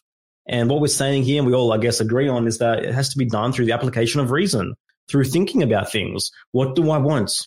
How how can you how can you um uh, how can you honor the self if you don't know the self? Right? In order to know the self, you have to think. In order to honor the self, you have to think. What are my wants? What are my needs? What are my desires? What are my goals? How have I been programmed and conditioned to believe those things are separate from me or that I should be in contradiction with those parts of myself? Am I thinking about the philosophies I'm actually taking in? Am I thinking about the ideas that I'm actually receiving? Do they serve me? Do they, are they in service of my overarching goal for myself and for my life? Or do I just accept something because someone with a hundred thousand followers said it? Or because someone who said something else I agree with said it. So everything that person said must be true. At the end of the day, this life is you and you. You can't rely and you can't outsource any part of that onto someone else. Yes, we can take feedback. Yes, we can take advice. But at the end of the day, the decision has to be yours. And it's only through compounding good decisions for yourself that you're going to build and develop proper, authentic self esteem. And as you continue to compound those decisions, you can make bigger and better decisions. You can take higher and further leaps. Your capacity to dream becomes enhanced. It becomes activated. You can think greater. You can think bigger. And more importantly, you feel competent to actually achieve those dreams because you've done it on a smaller scale before. So until we can trust our own minds on the deepest levels, and this is done through acting, through acting, through making decisions, through getting the feedback, and that trust becomes reinforced. So, in so many things in our lives, man, we've just been programmed to leave consciousness at the door, to leave the mind at the door, to escape the mind, to still the mind, to think about nothing. We can get into, you know, all the ills of, of Eastern mysticism if we want to in that regard as well, to drop the ego, to become a nobody, um, but we really have to reclaim the mind and bring the mind back into the picture. Freedom and responsibility, they cannot be separated. That was a good, that was a really fire Vibe Rant right there. yeah, man. That was awesome. Hail, hail. Hallelujah. Well, I'll carry us yeah, through the rest it. of this. And honestly, like That's all good. I'm, I'm, I'm a little bit of a delay, but it's all good. No worries. Yeah, you go ahead then. I like it. No, I was just I was just going to say a lot of the stuff that we're talking about, everything we're talking about, self esteem, you know, the foundational philosophies that you need to to live a life of purpose and potential. Like, I mean, this is what Joel and I are about. You know, this is where these are the conversations that we we have on the podcast sometimes with some of our guests. This is the foundation of our eight week group coaching program. You know, where we just want we want to to to, to guide fellow truth seekers because the truth people a lot of times the people in the truth community they get so sucked into the rabbit holes but are they happy? Are they fulfilled? Are they doing the things they want to do? Just because you know what the what the evil ones are doing, like are you happy? You know, are are you creating? Are you being productive? And so that's why we created what we what we, created is like, yo, listen, like, you know, you're on the path. You, you have so you have an awakening, you have an idea of what's happening in the world, but like what do you really want? Who do you really want to be? You know, can you, do you want to take your life to the next level? Do you want to shed some of this conditioning? And again, like put new out, input in. So then what, what, what is the output of the future going to be for yourself? You know, and, and it's, and again, it's like, it's our passions. And like back to what I was telling Claire is like, like here I am now. There's so many things that I've done leading up to this point, and it, it, took a meeting with Joel for us to come together, and for a lot of our of the work that we've done uh, individually to be put together in a thing. And this is this is our, our current life's work, and and I love it, and I, I'm passionate about it. And again, this has happened through a process of trial and error and learning and figuring things out. And what, oh, okay, that doesn't work. That doesn't feel right for me. And that's what we're about, man. That's what we're about. And so we want to just keep getting into the world. So I just want to throw that out there. Yeah, for sure, man. Like to every single person listening, the fact of the matter is, is the highest, most authentic path is available to you. It's possible to you. That inner dream, it's tangible. You can make it happen but it requires work. It requires you to do the legwork, to develop the understanding, to really know yourself on the deepest levels, to know what you want, and most importantly, continually apply your mind and your reason to the pursuit of that goal. I was in a state where I never thought that this would be the life that I would be living. I didn't think that I could wake up every single day and have no separation between who I am and what I do, to not have to fake reality for anyone, to not have to foster inauthentic relationships. But through doing the legwork, through ridding ourselves of all the lies, all the illusions, all the contradictions, and really leaning in on your gift. Like, this is what liberation is to me. Like, we talk about Gnosticism again, but the last thing I want to do is escape reality. I love this life. I love being in my body. I love what I get to do every single day of my life. I want to be here. I'm not interested in what happens after death this is this is the gift that I have. You know, every single day we get to give our gift, and it's the most amazing feeling that there ever possibly could be. And the greatest value, the greatest asset you have is the self. And self-esteem is is simply esteeming the self. What what what do the quality of all the decisions you've made across a lifetime say about your reputation with you? When you look in the mirror, what is the quality of that reputation? Right? How do you feel about you? Because the quality of that will ultimately determine the quality of every single thing that you do in your life. It's the foundation of every single thing that you do. So get, get into a state of health, of well-being, of equilibrium with yourself, and then just compound that. Keep filling that cup and you got no idea what can turn out.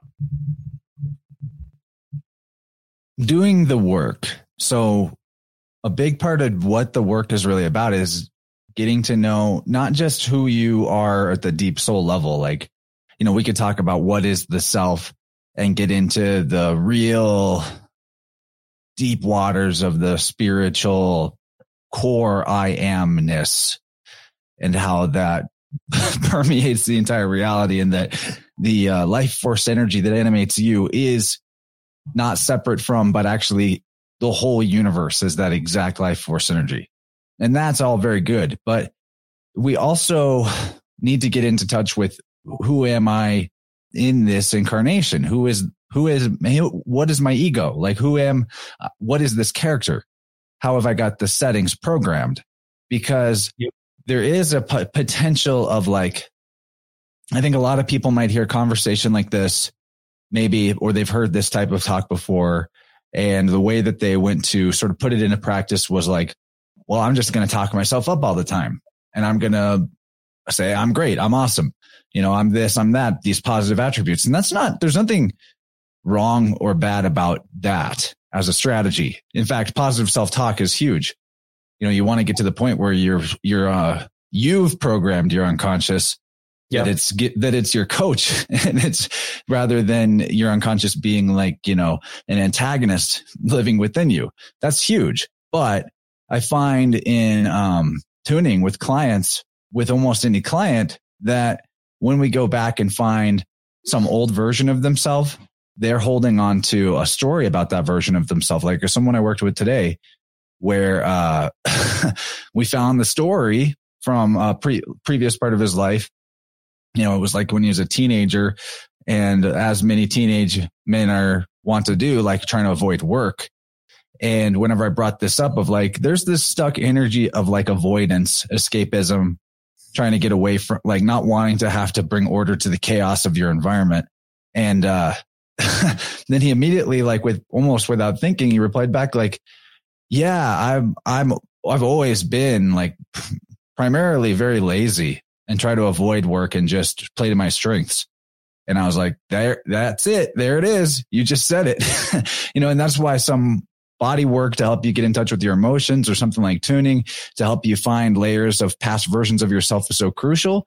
Cause no matter what you do in the current present moment with your positive self talk, if you don't even realize that you're carrying around the belief of I'm lazy, you know, that's having a big effect on uh, how your entire external reality experience is going to go. And so we like it helps to get in touch with every step of your journey as that's like what integration is about is that you're, you know, there's no part of yourself or your journey to where you got to how you got to where you're at that you're regretting or that you're holding on to a, a limiting belief from. And instead you're seeing the entire spectrum of your being and every step along the way with acceptance uh, love and appreciation in an authentic way that is undoing any beliefs that you had about yourself that were um, unnecessary or maybe even put on you by others that you internalized. So it's like a set finding, it's like you get in a camera and you're like getting into the settings the first time you use it and you don't know what any of the settings are. And then years later, you get into the menu and you're like, Oh, I can't believe that I had this setting to that. That doesn't work at all. Now that I know how to use the camera, I can't believe that I totally just left it like that. It's been messing up my photos the whole time. The, uh, the beliefs about who you used to be are just like that, that you need to go back and find all, all the settings you've ever applied and make sure that they're the ones that you authentically want now. Hmm. Yeah, man. And you know, a big part of I think what you're talking about is is this concept that I think gets overused and, and everyone throws it out there is is shadow work, you know, is like integrating the lost aspects of yourself, repressed aspects of yourself. And I and and and shadow work in my opinion can't be done without doing somatic work, you know? Like you have to utilize you have to, you have to go into the body you know you, you have to go into the unconscious and that's when a lot of this stuff will bubble up to the surface and you'll have these aha moments and you'll have these realizations uh, about things that maybe happened in the past where you can then integrate them into who you are and move forward in life. And one you know one of the one of the the, the great pillars of, of, of self-esteem is the is the practice of self-acceptance. Can you accept yourself? Can you accept the things that you've done the things that that have come before you the the things from your past and not just end there you know you know, you, you, can still have like you can accept yourself without being like, oh, okay, I'm not gonna do anything about it. Accept it and then go, okay, well, now what do I need to do to get to the next iteration of who I want to be? You know, based on what I want, based on my value system. And the subject that we haven't even talked about is values you know what are, what does a person value? Because th- their decisions that they make every single day are going to ba- be based upon those values. And a lot of people are delusional on what their values are. They have this idea of what their values are but if you were to go to their home if you were to observe them living their life you'd be like, well, these aren't your values because look at how you're living. So each person needs to get really clear on the things that they value because that's also going to impact their choices and how they move forward and what they do.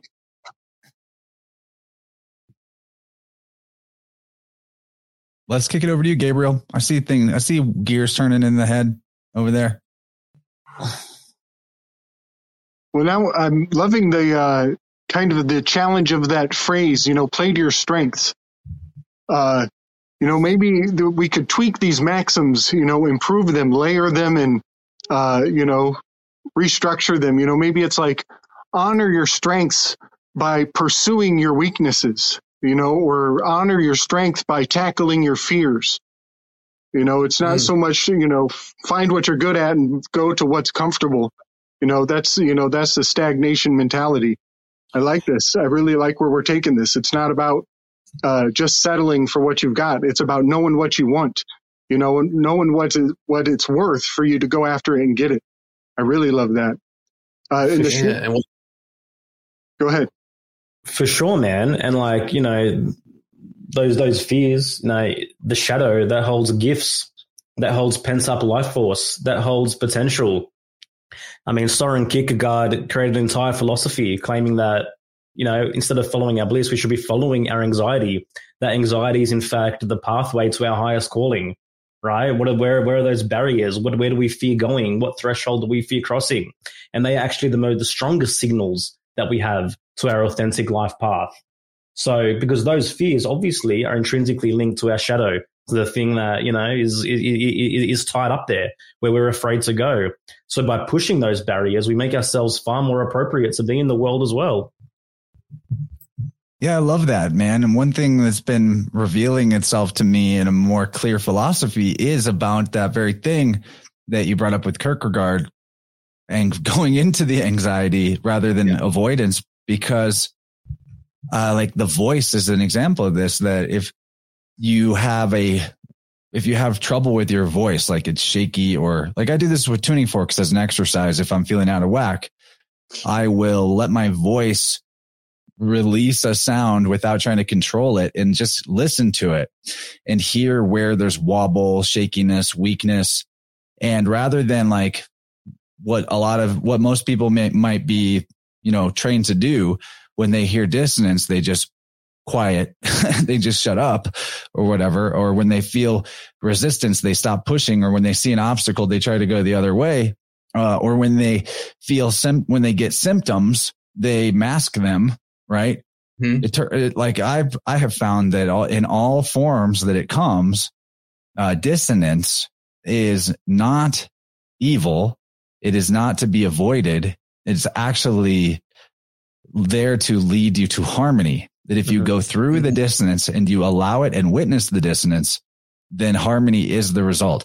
But if you feel the dissonance in whatever form, symptomatic, vocal, what have you, and you immediately lock up and freeze or turn and go the other way, what have you, then you never find the harmony that that dissonance is actually trying to lead you to it by going through it, allowing it to shift and change. Like it's exactly the lesson came to me through music that every time in music you get a progression uh, in a scale where it's like building tension there's a, like you know improper music i should say. A lot of modern music doesn't uh, do this and makes people maybe a little crazy. But eventually you know that that tension resolves. If you keep going through the scale you get you hit the octave right? And i think that applies to everything. Yeah man. Sure. I mean, I think Emerson said, um, I can't remember the exact quote, but do the thing you fear. Um, and, you know, ultimately the fear will dissipate, right? So it's, it's the same thing. Go to go to that place. Yeah. And even when you think about things from a somatic standpoint, when you think about addiction, when you think about the, the self soothing behaviors that we turn to, you know, a lot of this conversation is on self knowledge, you know, and it's like knowing your body, being in tune with the sensations. Like, what's that thing that's going on in your body, that angst that's leading someone to like, oh, I gotta fucking, I gotta reach for the alcohol or I gotta sit at my desk and turn on some porn and whip out my dick and start jerking off, you know, all this shit, whatever the thing is that a person is like, like there's something going on in your body, you go for that habitual act that self-soothes you. Now, again, if it's unhabitual, you do things once in a while, that's you figure you you have to figure out for yourself. But if there's something that you're doing over and over again and you're not allowing yourself to to to know that to feel that sensation to stay with the discomfort. Because a lot of times you're you're you're just trying to drown that discomfort away with the thing with the substance with the activity. And so again can you have that presence and that stillness to sit with the dissonance, like you said, Chance, you know, to sit with it and like see what happens and feel the sensations and, and, and track where it is in your body and then maybe it moves and maybe it goes somewhere else and then all of a sudden you're like oh wow i don't want to do the thing that i wanted to do beforehand and then this you know this takes intentionality I like this Yeah. comment from Cody of honor yourself with self proximity. And great. so that you can honor others by your coherence. Even that word invokes reality, coherence. We together hear the same thing, you know, like that. That's a major phrase. Harmony through dissonance, progression, resonance. Like your comment there, Cody. You always got good stuff. Yeah, buddy. You know, you know, it's funny while you were talking, uh, I was being having a, you mentioned self soothing, and I realized like here I am stroking my own beard. You know what I mean? And like, what is really funny about this is just last week we were talking about um, in the Sola Busca deck, the stroking of the beard is symbolic of masturbation. wow And and then you said I might turn on some porn and just do masturbation, and I was like, oh my gosh, this is really wild. And so, uh, but all of that. Uh, also, I've been uh, I just finished doing like a quick run through on um, the Ennead, uh, the story of the Ennead in uh, the Odyssey, and uh, you know, uh, kind of just perusing back over these myths.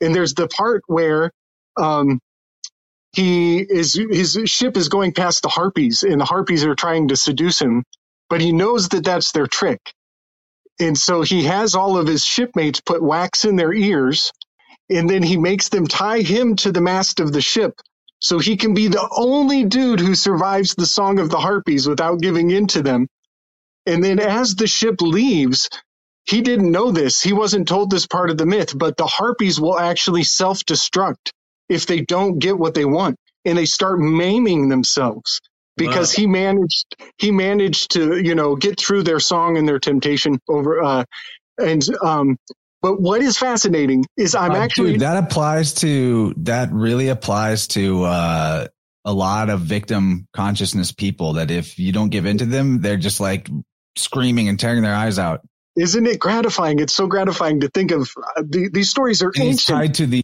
mast masturbation He's the masturbation. Uh, You got it, man. You got it. So, uh, um, so what is amazing is I'm tracking this mythology on the sky clock. And fellas, guess what? We're in November. In the story, we're going through the month of November when there's no FAP November and there's uh, grow your beard in November. So symbolically, symbolically, we still adhere to that fasting and with withholding, with straining through this time of year. And, you know, we even grow our beard longer so we can self soothe in a different way. You know, it's like we, instead of going down with our self soothing, we lift up to a higher, more sophisticated form of self soothing in November. It's so interesting you say that because uh, there was a period of time where I would let my facial hair grow out more, and I loved, I, I really enjoyed it. But when I when I'm more clean shaven, I don't do it obviously because it's it doesn't have the same texture, it doesn't have the same feel. That'd be an interesting study if, if men with beards masturbate less. I love that. I love that. Chance, are you trying to find out what's in November? That oh might be yeah i was looking at my planisphere you know i was just like what's in proximity to old I love sagittarius here Look, if, it, if it's in one's rational self interest to self soothe, Yeah, sagittarius is right next to the scutum yeah, Clo- sc- clo- basically the same word as scrotum yeah. And, and quickly, I want to mention too. This isn't about like, oh, you did a bad thing. Like we're human, you know. Our nervous system is our nervous system as individuals. You know, we're going to regulate however we need to regulate. And for some people, they don't they they don't have the knowledge or the tools or the regulation, and so they have to turn to the thing, to the habitual thing, until again they come to a place of ac- ac- acceptance and they realize where they're at, and maybe they want something different. For some people, that might not be their that might not be there. I saw that comment come in. I masturbated all the time. Um, no he said master beard all the oh, time Oh, master beard. Master beard all the Master beard. time. I saw it like peripherally as I was talking. Uh, I don't know how this conversation started with Iron Rain potentially having a dick, and now we ended up here. Well, I mean, Yeah, this is the sign ruled by Jupiter. He's all, you know, he thinks with his, he thinks with that particular member. um, but yeah, Yeah, you I- finished that thought, Yerasimos. Well, I'm just saying, anyways. It just again, it comes down to you know what are you okay with and what do you want, and are your habit are your habits um, keeping you from being who you want to be? You know, and you have to get real with yourself ultimately. You know, like if everything else that you want, you know, a more successful career, a certain kind of partner, or whatever. Um, sorry, I got to read this. Where it says that's yeah, there you go. I like Perfect. it. Definitely. Uh, That's a very strong perspective. you, you just have to get, you just have to be real with yourself. That's it. I mean, so much of what we're talking about is, is honoring reality externally and internally. Yeah, I mean, we're talking about asceticism here a little bit as well, right? And like, what's where, where, where's that really leading you? What, what what kind of relationship to self is that leading you to? You know, this whole idea that we need to, we need to denigrate the self, we need to be completely celibate, we need to fast for hundred days, we need to you know do all these things just to prove that we're spiritual beings. It's actually in complete antithesis um, to what we're talking about too. On some level, obviously, these things can and often are used as escape mechanisms. Um, but there's no need to negate yourself um, from pleasure simply because you think that's going to make you high, moral, or worthy. No, and, and that's not what I'm talking about at all. I'm I'm talking Yeah, about what, what like what are you doing habitually? Like if Yeah, you're right. getting Mhm. high every single day, if you're drinking every day, if you're masturbating every single day, if you're on your Right. phone 20 hours a day, if you're Netflixing it 10 hours a day every day, you know, you might want to take a look at that. Yeah, right?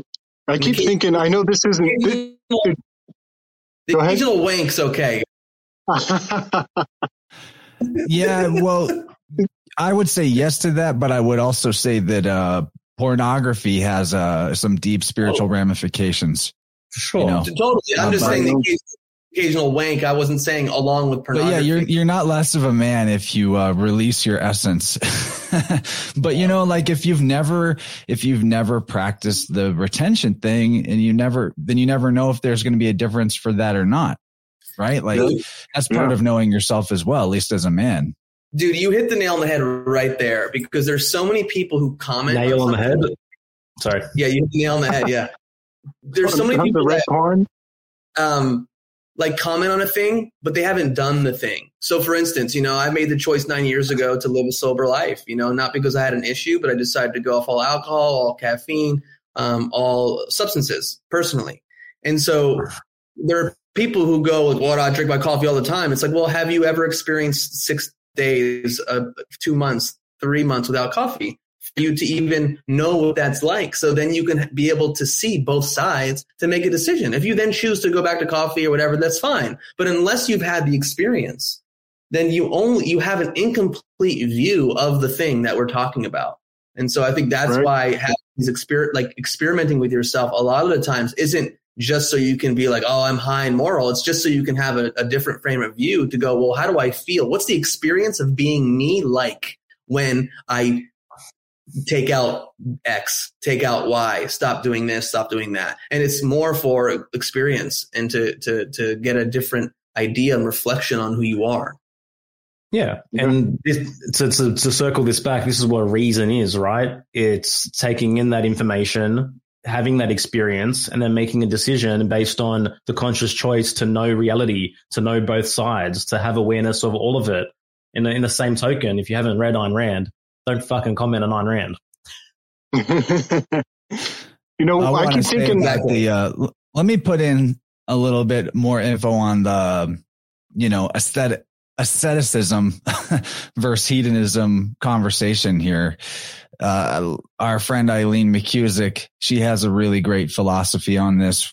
So as a true Libran that she is, the moderate hedonism as a philosophy, which I really like. And basically to put it in a simplified nutshell, it's about being able to actually accurately assess where you are on the pleasure to pain threshold because pretty much everything that gives pleasure in the wrong amount can bring about pain.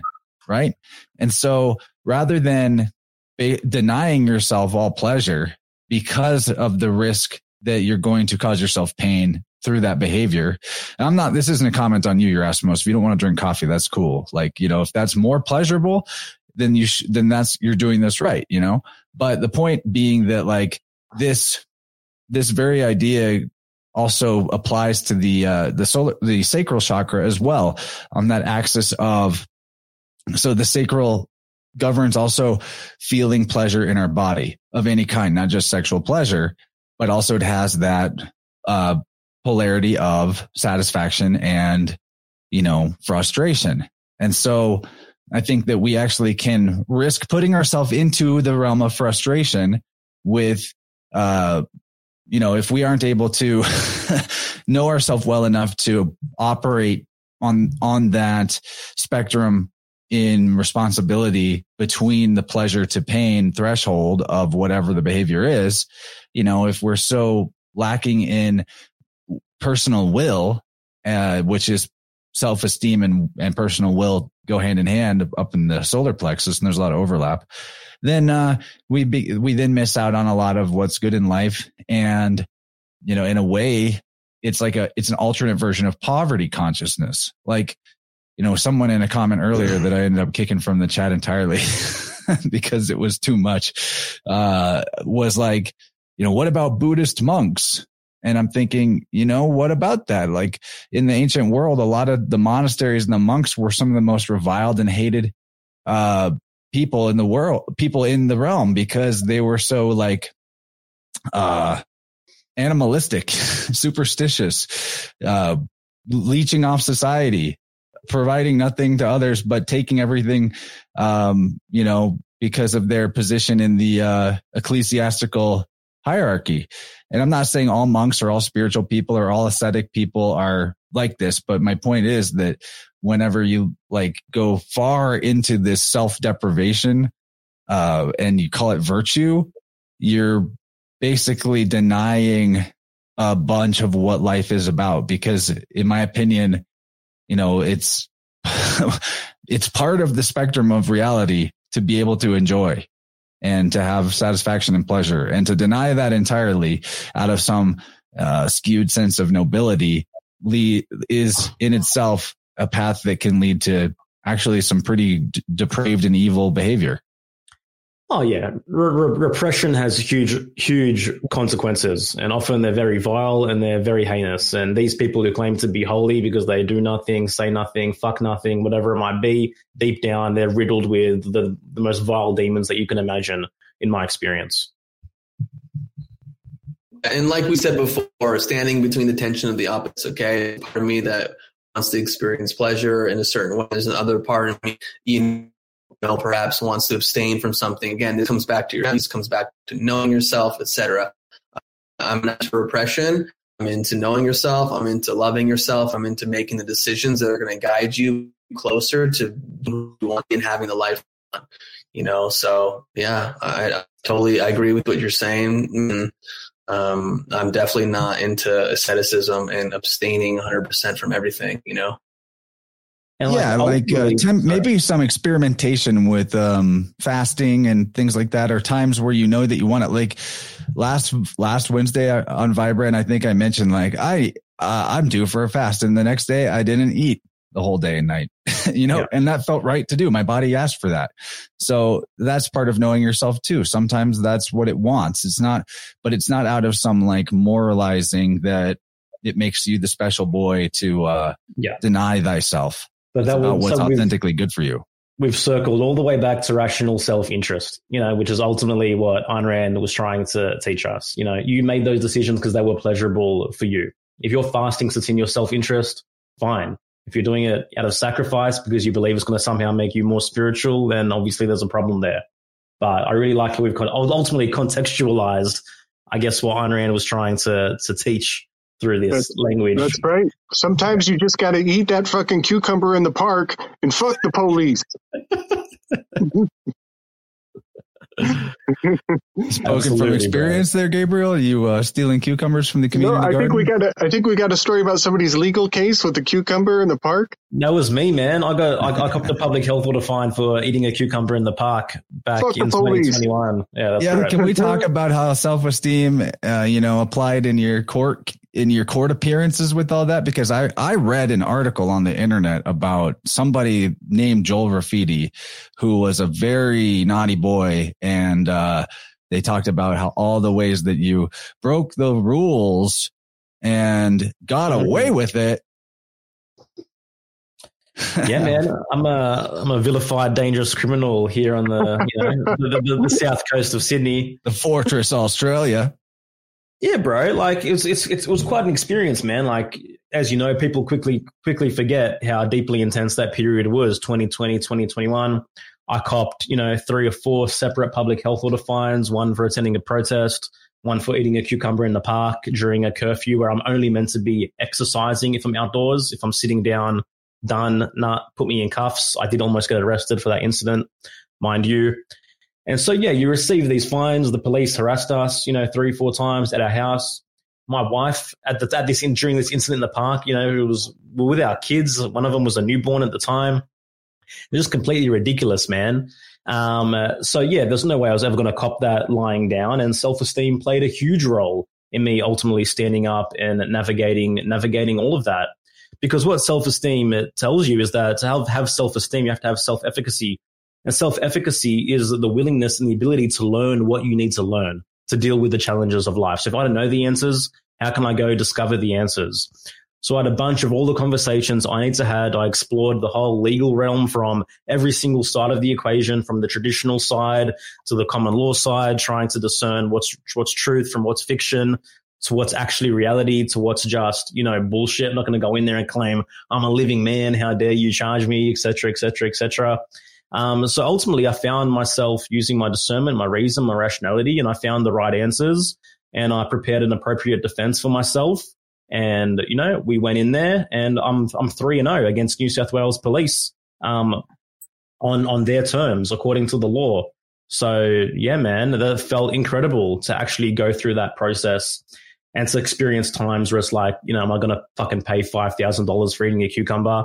And then being like, no, am I going to pay a lawyer five thousand dollars to defend me for eating a cucumber? Being like, no, all right. So my option is that I'm going to do this myself. I got to learn what I got to learn, and yeah, man, it was it was a it was a very very very rewarding experience. That's for sure.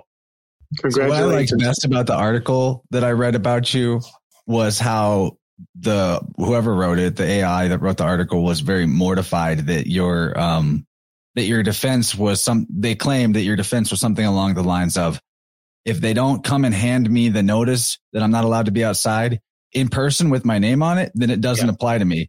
And the article is basically like, how dare he say it doesn't apply to him? The rules apply to all of us. And then, you know, at the end, they quietly finish with like, and he walked out scot free. Yeah, that's right. And that's that's that's what the law here in New South Wales says, man. It says every single public health order notice has to be handed to the individual, has to have their name on it, it has to be authorized by a medical officer.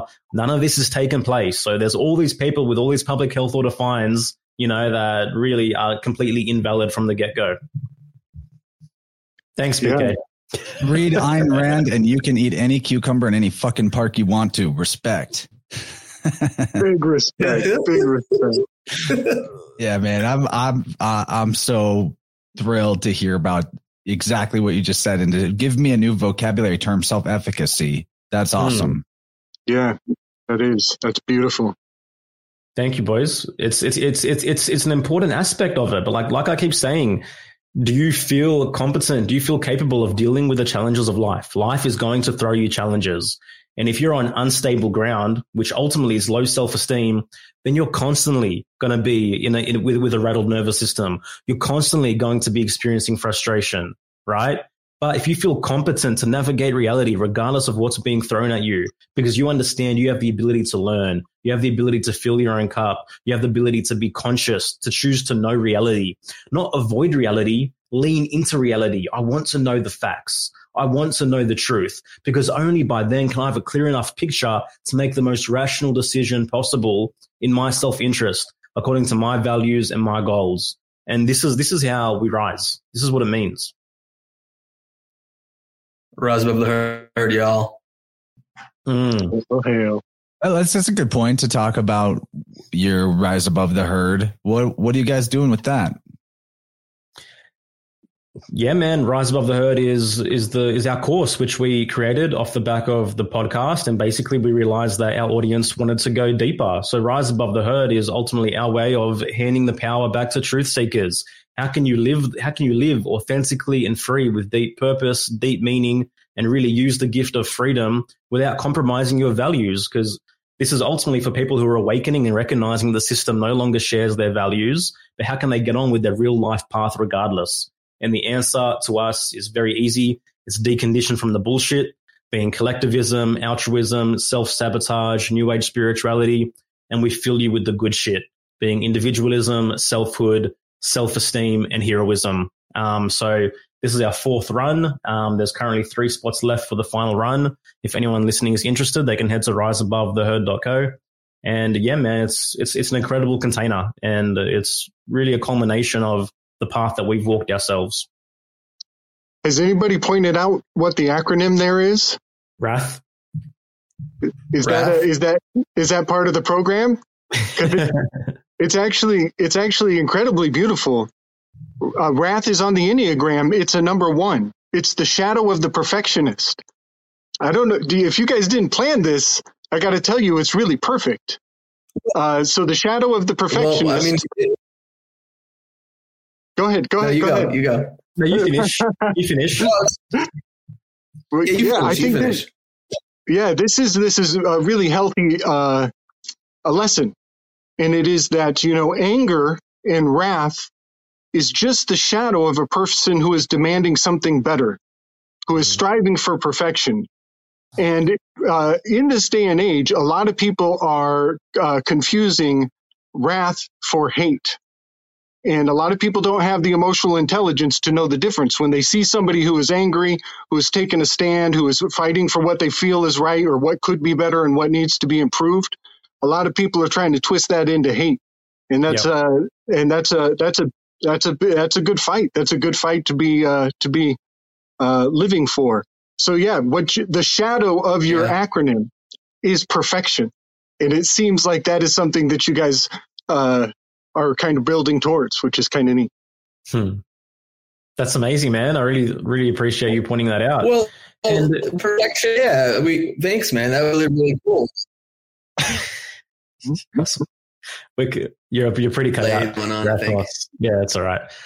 But I'll, like, I mean, yeah, talk about wrath. Like, fucking right, you should be angry because you've been conditioned with the most vile, heinous shit you can possibly imagine. So you spend a lifetime acting against yourself. You spend a lifetime in contradiction. You spend a lifetime acting against your higher visions, your higher dreams, your higher goals. But most people, you know, they don't really tap into that anger and do anything about it. They just succumb um, to to the mediocrity of the system. And to me, you know, me- mediocrity is basically death. Mediocrity is stagnancy. Nothing in nature works to be stagnant. Nothing in nature works to be mediocre. Everything ultimately is growing and evolving in consciousness. You know, the tree is growing higher. Everything wants to evolve and move in strength, in survival. Everything wants to thrive. Um, and we've been taught that we should be nothing. We've been taught that we should become nobody, that we should diminish ourselves. And that's what makes us good, high, moral, worthy, Q, altruism. And yeah, I think we should be angry about that. So I like the acronym. Yeah, and I'll add to it that anger, when you push it off to the side and don't allow yourself to feel it. And I mean, like literally, if you push it off to the side, this is where it goes because it is at the level of your chest and your solar plexus, which governs your ability to have authentic self esteem. And it's where it's the container for your self esteem. You, you said the word container, and I think that's such an important thing for the uh, entrepreneur to understand that if you want support for what you're doing, or if you want something that you wish to create in the world to grow, there has, there has to be a container for it, a vessel Yeah. for it. Yeah. You made the container, Rise above the riseabovetheherd.co. you know, you've made many containers, uh, here for the truth podcast. All that is very real. But if you're like one of these people that I, I see this all the time in the biofield, um, the story of I don't get angry. Angry people are, are bad people and I'm a good person. So I don't get angry. Well, you've just, that self belief compromises your, your faculty to exert your will, you know, to actually, to feel authentic self esteem and many other aspects that the, of power versus powerlessness that go on in the solar plexus. And so if you're not allowed to feel anger, you don't allow yourself to. That's a huge self sabotage. It's not about always being angry or being stuck in it, but No. you know, and then uh, just to level up in the heart chakra, if you can't express anger, you know, that, that emotion actually goes through, like it overlaps from solar plexus all the way up to throat. And all like, so all of these centers can be weak. Your ability to speak up and actually be heard, your, your ability to, uh, you know, not be walked all over and trampled, which is actually more of a heart chakra thing. All of these things that, you know, your ability to, to, uh, not become a, not be in victim consciousness all has to do with the also whether or not you can feel and express anger and you should be able to. And on the thing is, if you're able to, you'll find that you're not very often angry. Like it'll yeah. be like that boom, you're like, that thing was, that's retarded. And you'll say it, you'll express it, and you move on with your life. but you'll be always in this feeling of frustration if you have no self esteem, which is, you know, often very reflected by someone who has the belief about themselves that they aren't angry. They don't get angry. Those are usually the angriest people in a, and they just don't know themselves. Yeah, of course, man. You have to you have to have access to it. If you don't have access to it, it's gonna obviously it's gonna leach out and manifest in the toxic ways that it does. But to that individual that's actually self assertive, um, can can speak and to can speak to their boundaries appropriately, then it's said and it's done. You know. Dylan says people don't have respect anymore because the surveillance system has mitigated the ass whoopings that ought to be occurring regularly. So now people can disrespect without consequences. Yeah. There's something to that. Yeah. So true. Wasn't there so like a, with the, a Mike Tyson fight or something like about getting punched in the face? But maybe maybe maybe yeah, it doesn't relate. But it just made like more people need to, like some people need to get punched in the face. You know, like they just yeah. Yep, we we are definitely in debt Anyways. when it comes to how many people need to punch to the face. So yeah. I got a question with the Wrath program. Is Ayn Rand uh, part of the? You know, is there like a reading, or is it recommended reading, or is she incorporated into the Wrath uh, oh, eight week program? Absolutely, man. We we stand on the shoulders of giants, and Ayn Rand is certainly one of them. And her philosophies are to to, to us they're they're really the antidote for what we're experiencing as a collective right now. Um, so yeah, definitely, man. We we we lean in on what she teaches. We obviously translate it and let it come through in our own in our own language. Um, but we point people to these masters, which have been forgotten about. They have written the, they have given us the answers. You know what I mean? So it's it's an integration of Rand's involved, Branden's involved, Jung's involved. Um, we lean in on a, lot, on a lot of heroism. Steven Pressfield. It's an, it's an awesome culmination of what I think are the things which really will help an individual navigate reality and uh, live live that authentic life, have that liberated feeling of being who they were. Human design is a huge component of the program as well. All these things which really highlight a person's individuality. Um, you know, becoming becoming who you were born to be. That's our ethos at the end of the day, and we want that for everyone. Wonderful, well guys. brother. So, yeah, high fives all around. uh, so outside of here for the Truth Podcast, which you should, you know, plug as well. If there's anything else you want to say about that, it's a great show. I got awesome feedback from my last appearance on there, and uh, people were excited about you guys coming on to the Vibe Rant tonight. But other than that, you know what, and and the coaching and the Rise Above the Herd, what other offerings are like, you know, Joel? I know you have like a Spotify page and everything. Uh, can you guys give your plugs? We'll start with Joel. Sure, man. Um, here for the Truth is definitely the foundation of everything that we offer at this point in time. Um, that's the podcast that started everything for us. As we mentioned, Rise Above the Herd is the signature program, but we do also have uh, a membership community called Friends of the Truth. And this is a much lower cost entry point for anyone that's keen and willing. And basically, you go hang out with awesome, like minded community. You get private calls with different guest experts. Um, we just had Dr. Melissa Sell on. We've got Jason Christoff on next month. We've had David Whitehead in the past. And yeah, it's, it's, it's, it's a really awesome place to connect with like-minded community, you get live teachings and meet, you know, meet awesome individuals. As you mentioned, man, yeah, bro, I still got music out there. Um, you can search Joel Rafidi on Spotify, on Apple Music, um, wherever you get your music. I haven't released anything this year, um, but there's definitely wheels in motion now. And I think I'll be coming out with something soon. Awesome. I'll play I'll play one of your YouTube videos at the uh, end here. That'll be fun. But you know if that's okay. We'll see. uh, so how about you, Yerasimos? What what else can people do to connect with you and your work? Uh, well, listen, Joel. Joel said uh, he talked about Friends of the Truth. You know, here for the truth where it's at. You know, go subscribe to the website. Um, Yeah. I mean, that, that's our that's our trinity right there. You know, here for the truth, rise above the herd, and Friends of the Truth. And uh, if anyone wants to connect with me on Instagram, I'm at underscore Yerasimos, like my name spelled here, Y E R A S I M O S. I love people dropping in on the DM, saying what's up, and just saying hi. I like connecting with people from all over the world. So that's pretty much it. But yeah, listen to the podcast. You know, subscribe, respond to our emails when we send them out. Like I just want to hear from people. Like I, I love Yeah. seeing what people are up to. Yeah, And it's if been a you're- really and if great episode, guys. Yeah. Oh, real What was that, And dude? if you're in California, Topanga Canyon, you know, say what's up. Yeah, I hear you do uh, some events out in, in real life in person. Yeah. We, we were we were doing we were doing. Uh, my wife and I were having like underground freedom parties during the whole scam, um, bringing people together. A lot of people were feeling alone out here during um, during the whole situation. Uh, I mean, I was leading monthly men's ret- uh, monthly daily men's retreat where I was doing a lot of the body work that I had done in the past. It's not really my focus now. Uh, I do have people come in. I have people come in for three day and five day intensives where they get AM and PM intense body work sessions with the, the work that I do uh, coaching, human design, etc. So if people are looking for something like that, then um, in person and deep work, great. But honestly, we have we have um, we start round four of Rise Above the Herd next week.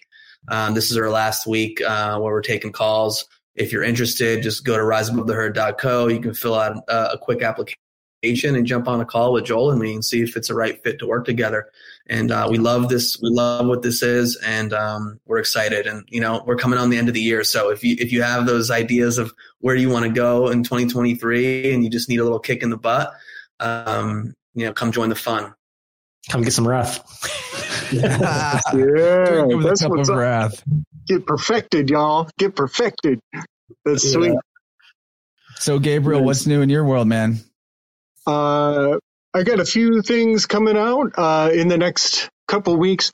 Um, I did a couple guest spots over with One on One uh, on the One on One podcast. Uh, we did a, a very fun breakdown with a uh, Greek specialist. She's a PhD in Greek mythology, uh, Carla Carla Ionescu, and she has a Nice. book. I'm going to go ahead and pimp her book while I'm at it because uh, it it's uh, seems to be more and more symbolically significant uh, in, with modern modern information. Uh, it's called uh, She Who Hunts, and it's a very uh, quick, maybe 100 page read on Artemis in the mythology of Artemis, and so very appropriate for Sagittarius season. Uh, but we did a show relating the Enneagram and Greek mythology and these gods of the ancient world and how they are still alive and well in our human psychology and maybe even on the world stage. Uh, pretty interesting little back and forth with her and I. Um, and then also we did a show with Mario with the chariot card. Look for that on one on one. And then you'll probably see me on My Family Thinks I'm Crazy with Mark Steves. We had some uh, we had some real fun over there. So that's coming out. And also I'm gonna pimp Occultus Mundi. Everybody should get a copy of Occultus Mundi uh, over on the one on one show. It's a little uh, occult pamphlet that we're circulating. And uh, you'll see some of my works in there uh, coming up in the next few months. Uh, one of these, any day now, I'm going to write an article for it. and me and you, dude, we got to do an Enneagram show soon. We're, we're going to talk about that uh, probably tonight. So, Yeah, yeah, yeah. you keep blowing my mind with Enneagram stuff. It's awesome. Uh, you're the man, Slick Dissident on YouTube. Uh, here for the Truth Podcast, everywhere podcasts are served. We're to, uh, let's see, to announce next week's Vibe Rant, we're to have Mario return and we're to talk Sola Busca Tarot. And I've invited Dylan to join, Dylan Sicosio, and he said, yep. So we're to be digging into that good Sola Busca beard stroking master beard gravy. so yeah, all that and more. Have a great Thanksgiving for uh, my American friends and enjoy this. Joel Rafiti uh, didn't want to be right. You can find it on his YouTube channel of the same name. This video. And other than that, Peace. good night, everyone. Thanks for Much tuning in. Chance. Thanks for having us, man. I really honor you, your path, bro, everything you built towards. It's fucking awesome, dude. Yeah, I, I agree, man. Much respect, and uh, Gabriel, really great to connect, man. Appreciate it. Absolutely. Yeah, it's an honor to meet you, fellas. Can't wait for more. Cool. Thank you, brother. Likewise. See y'all next time.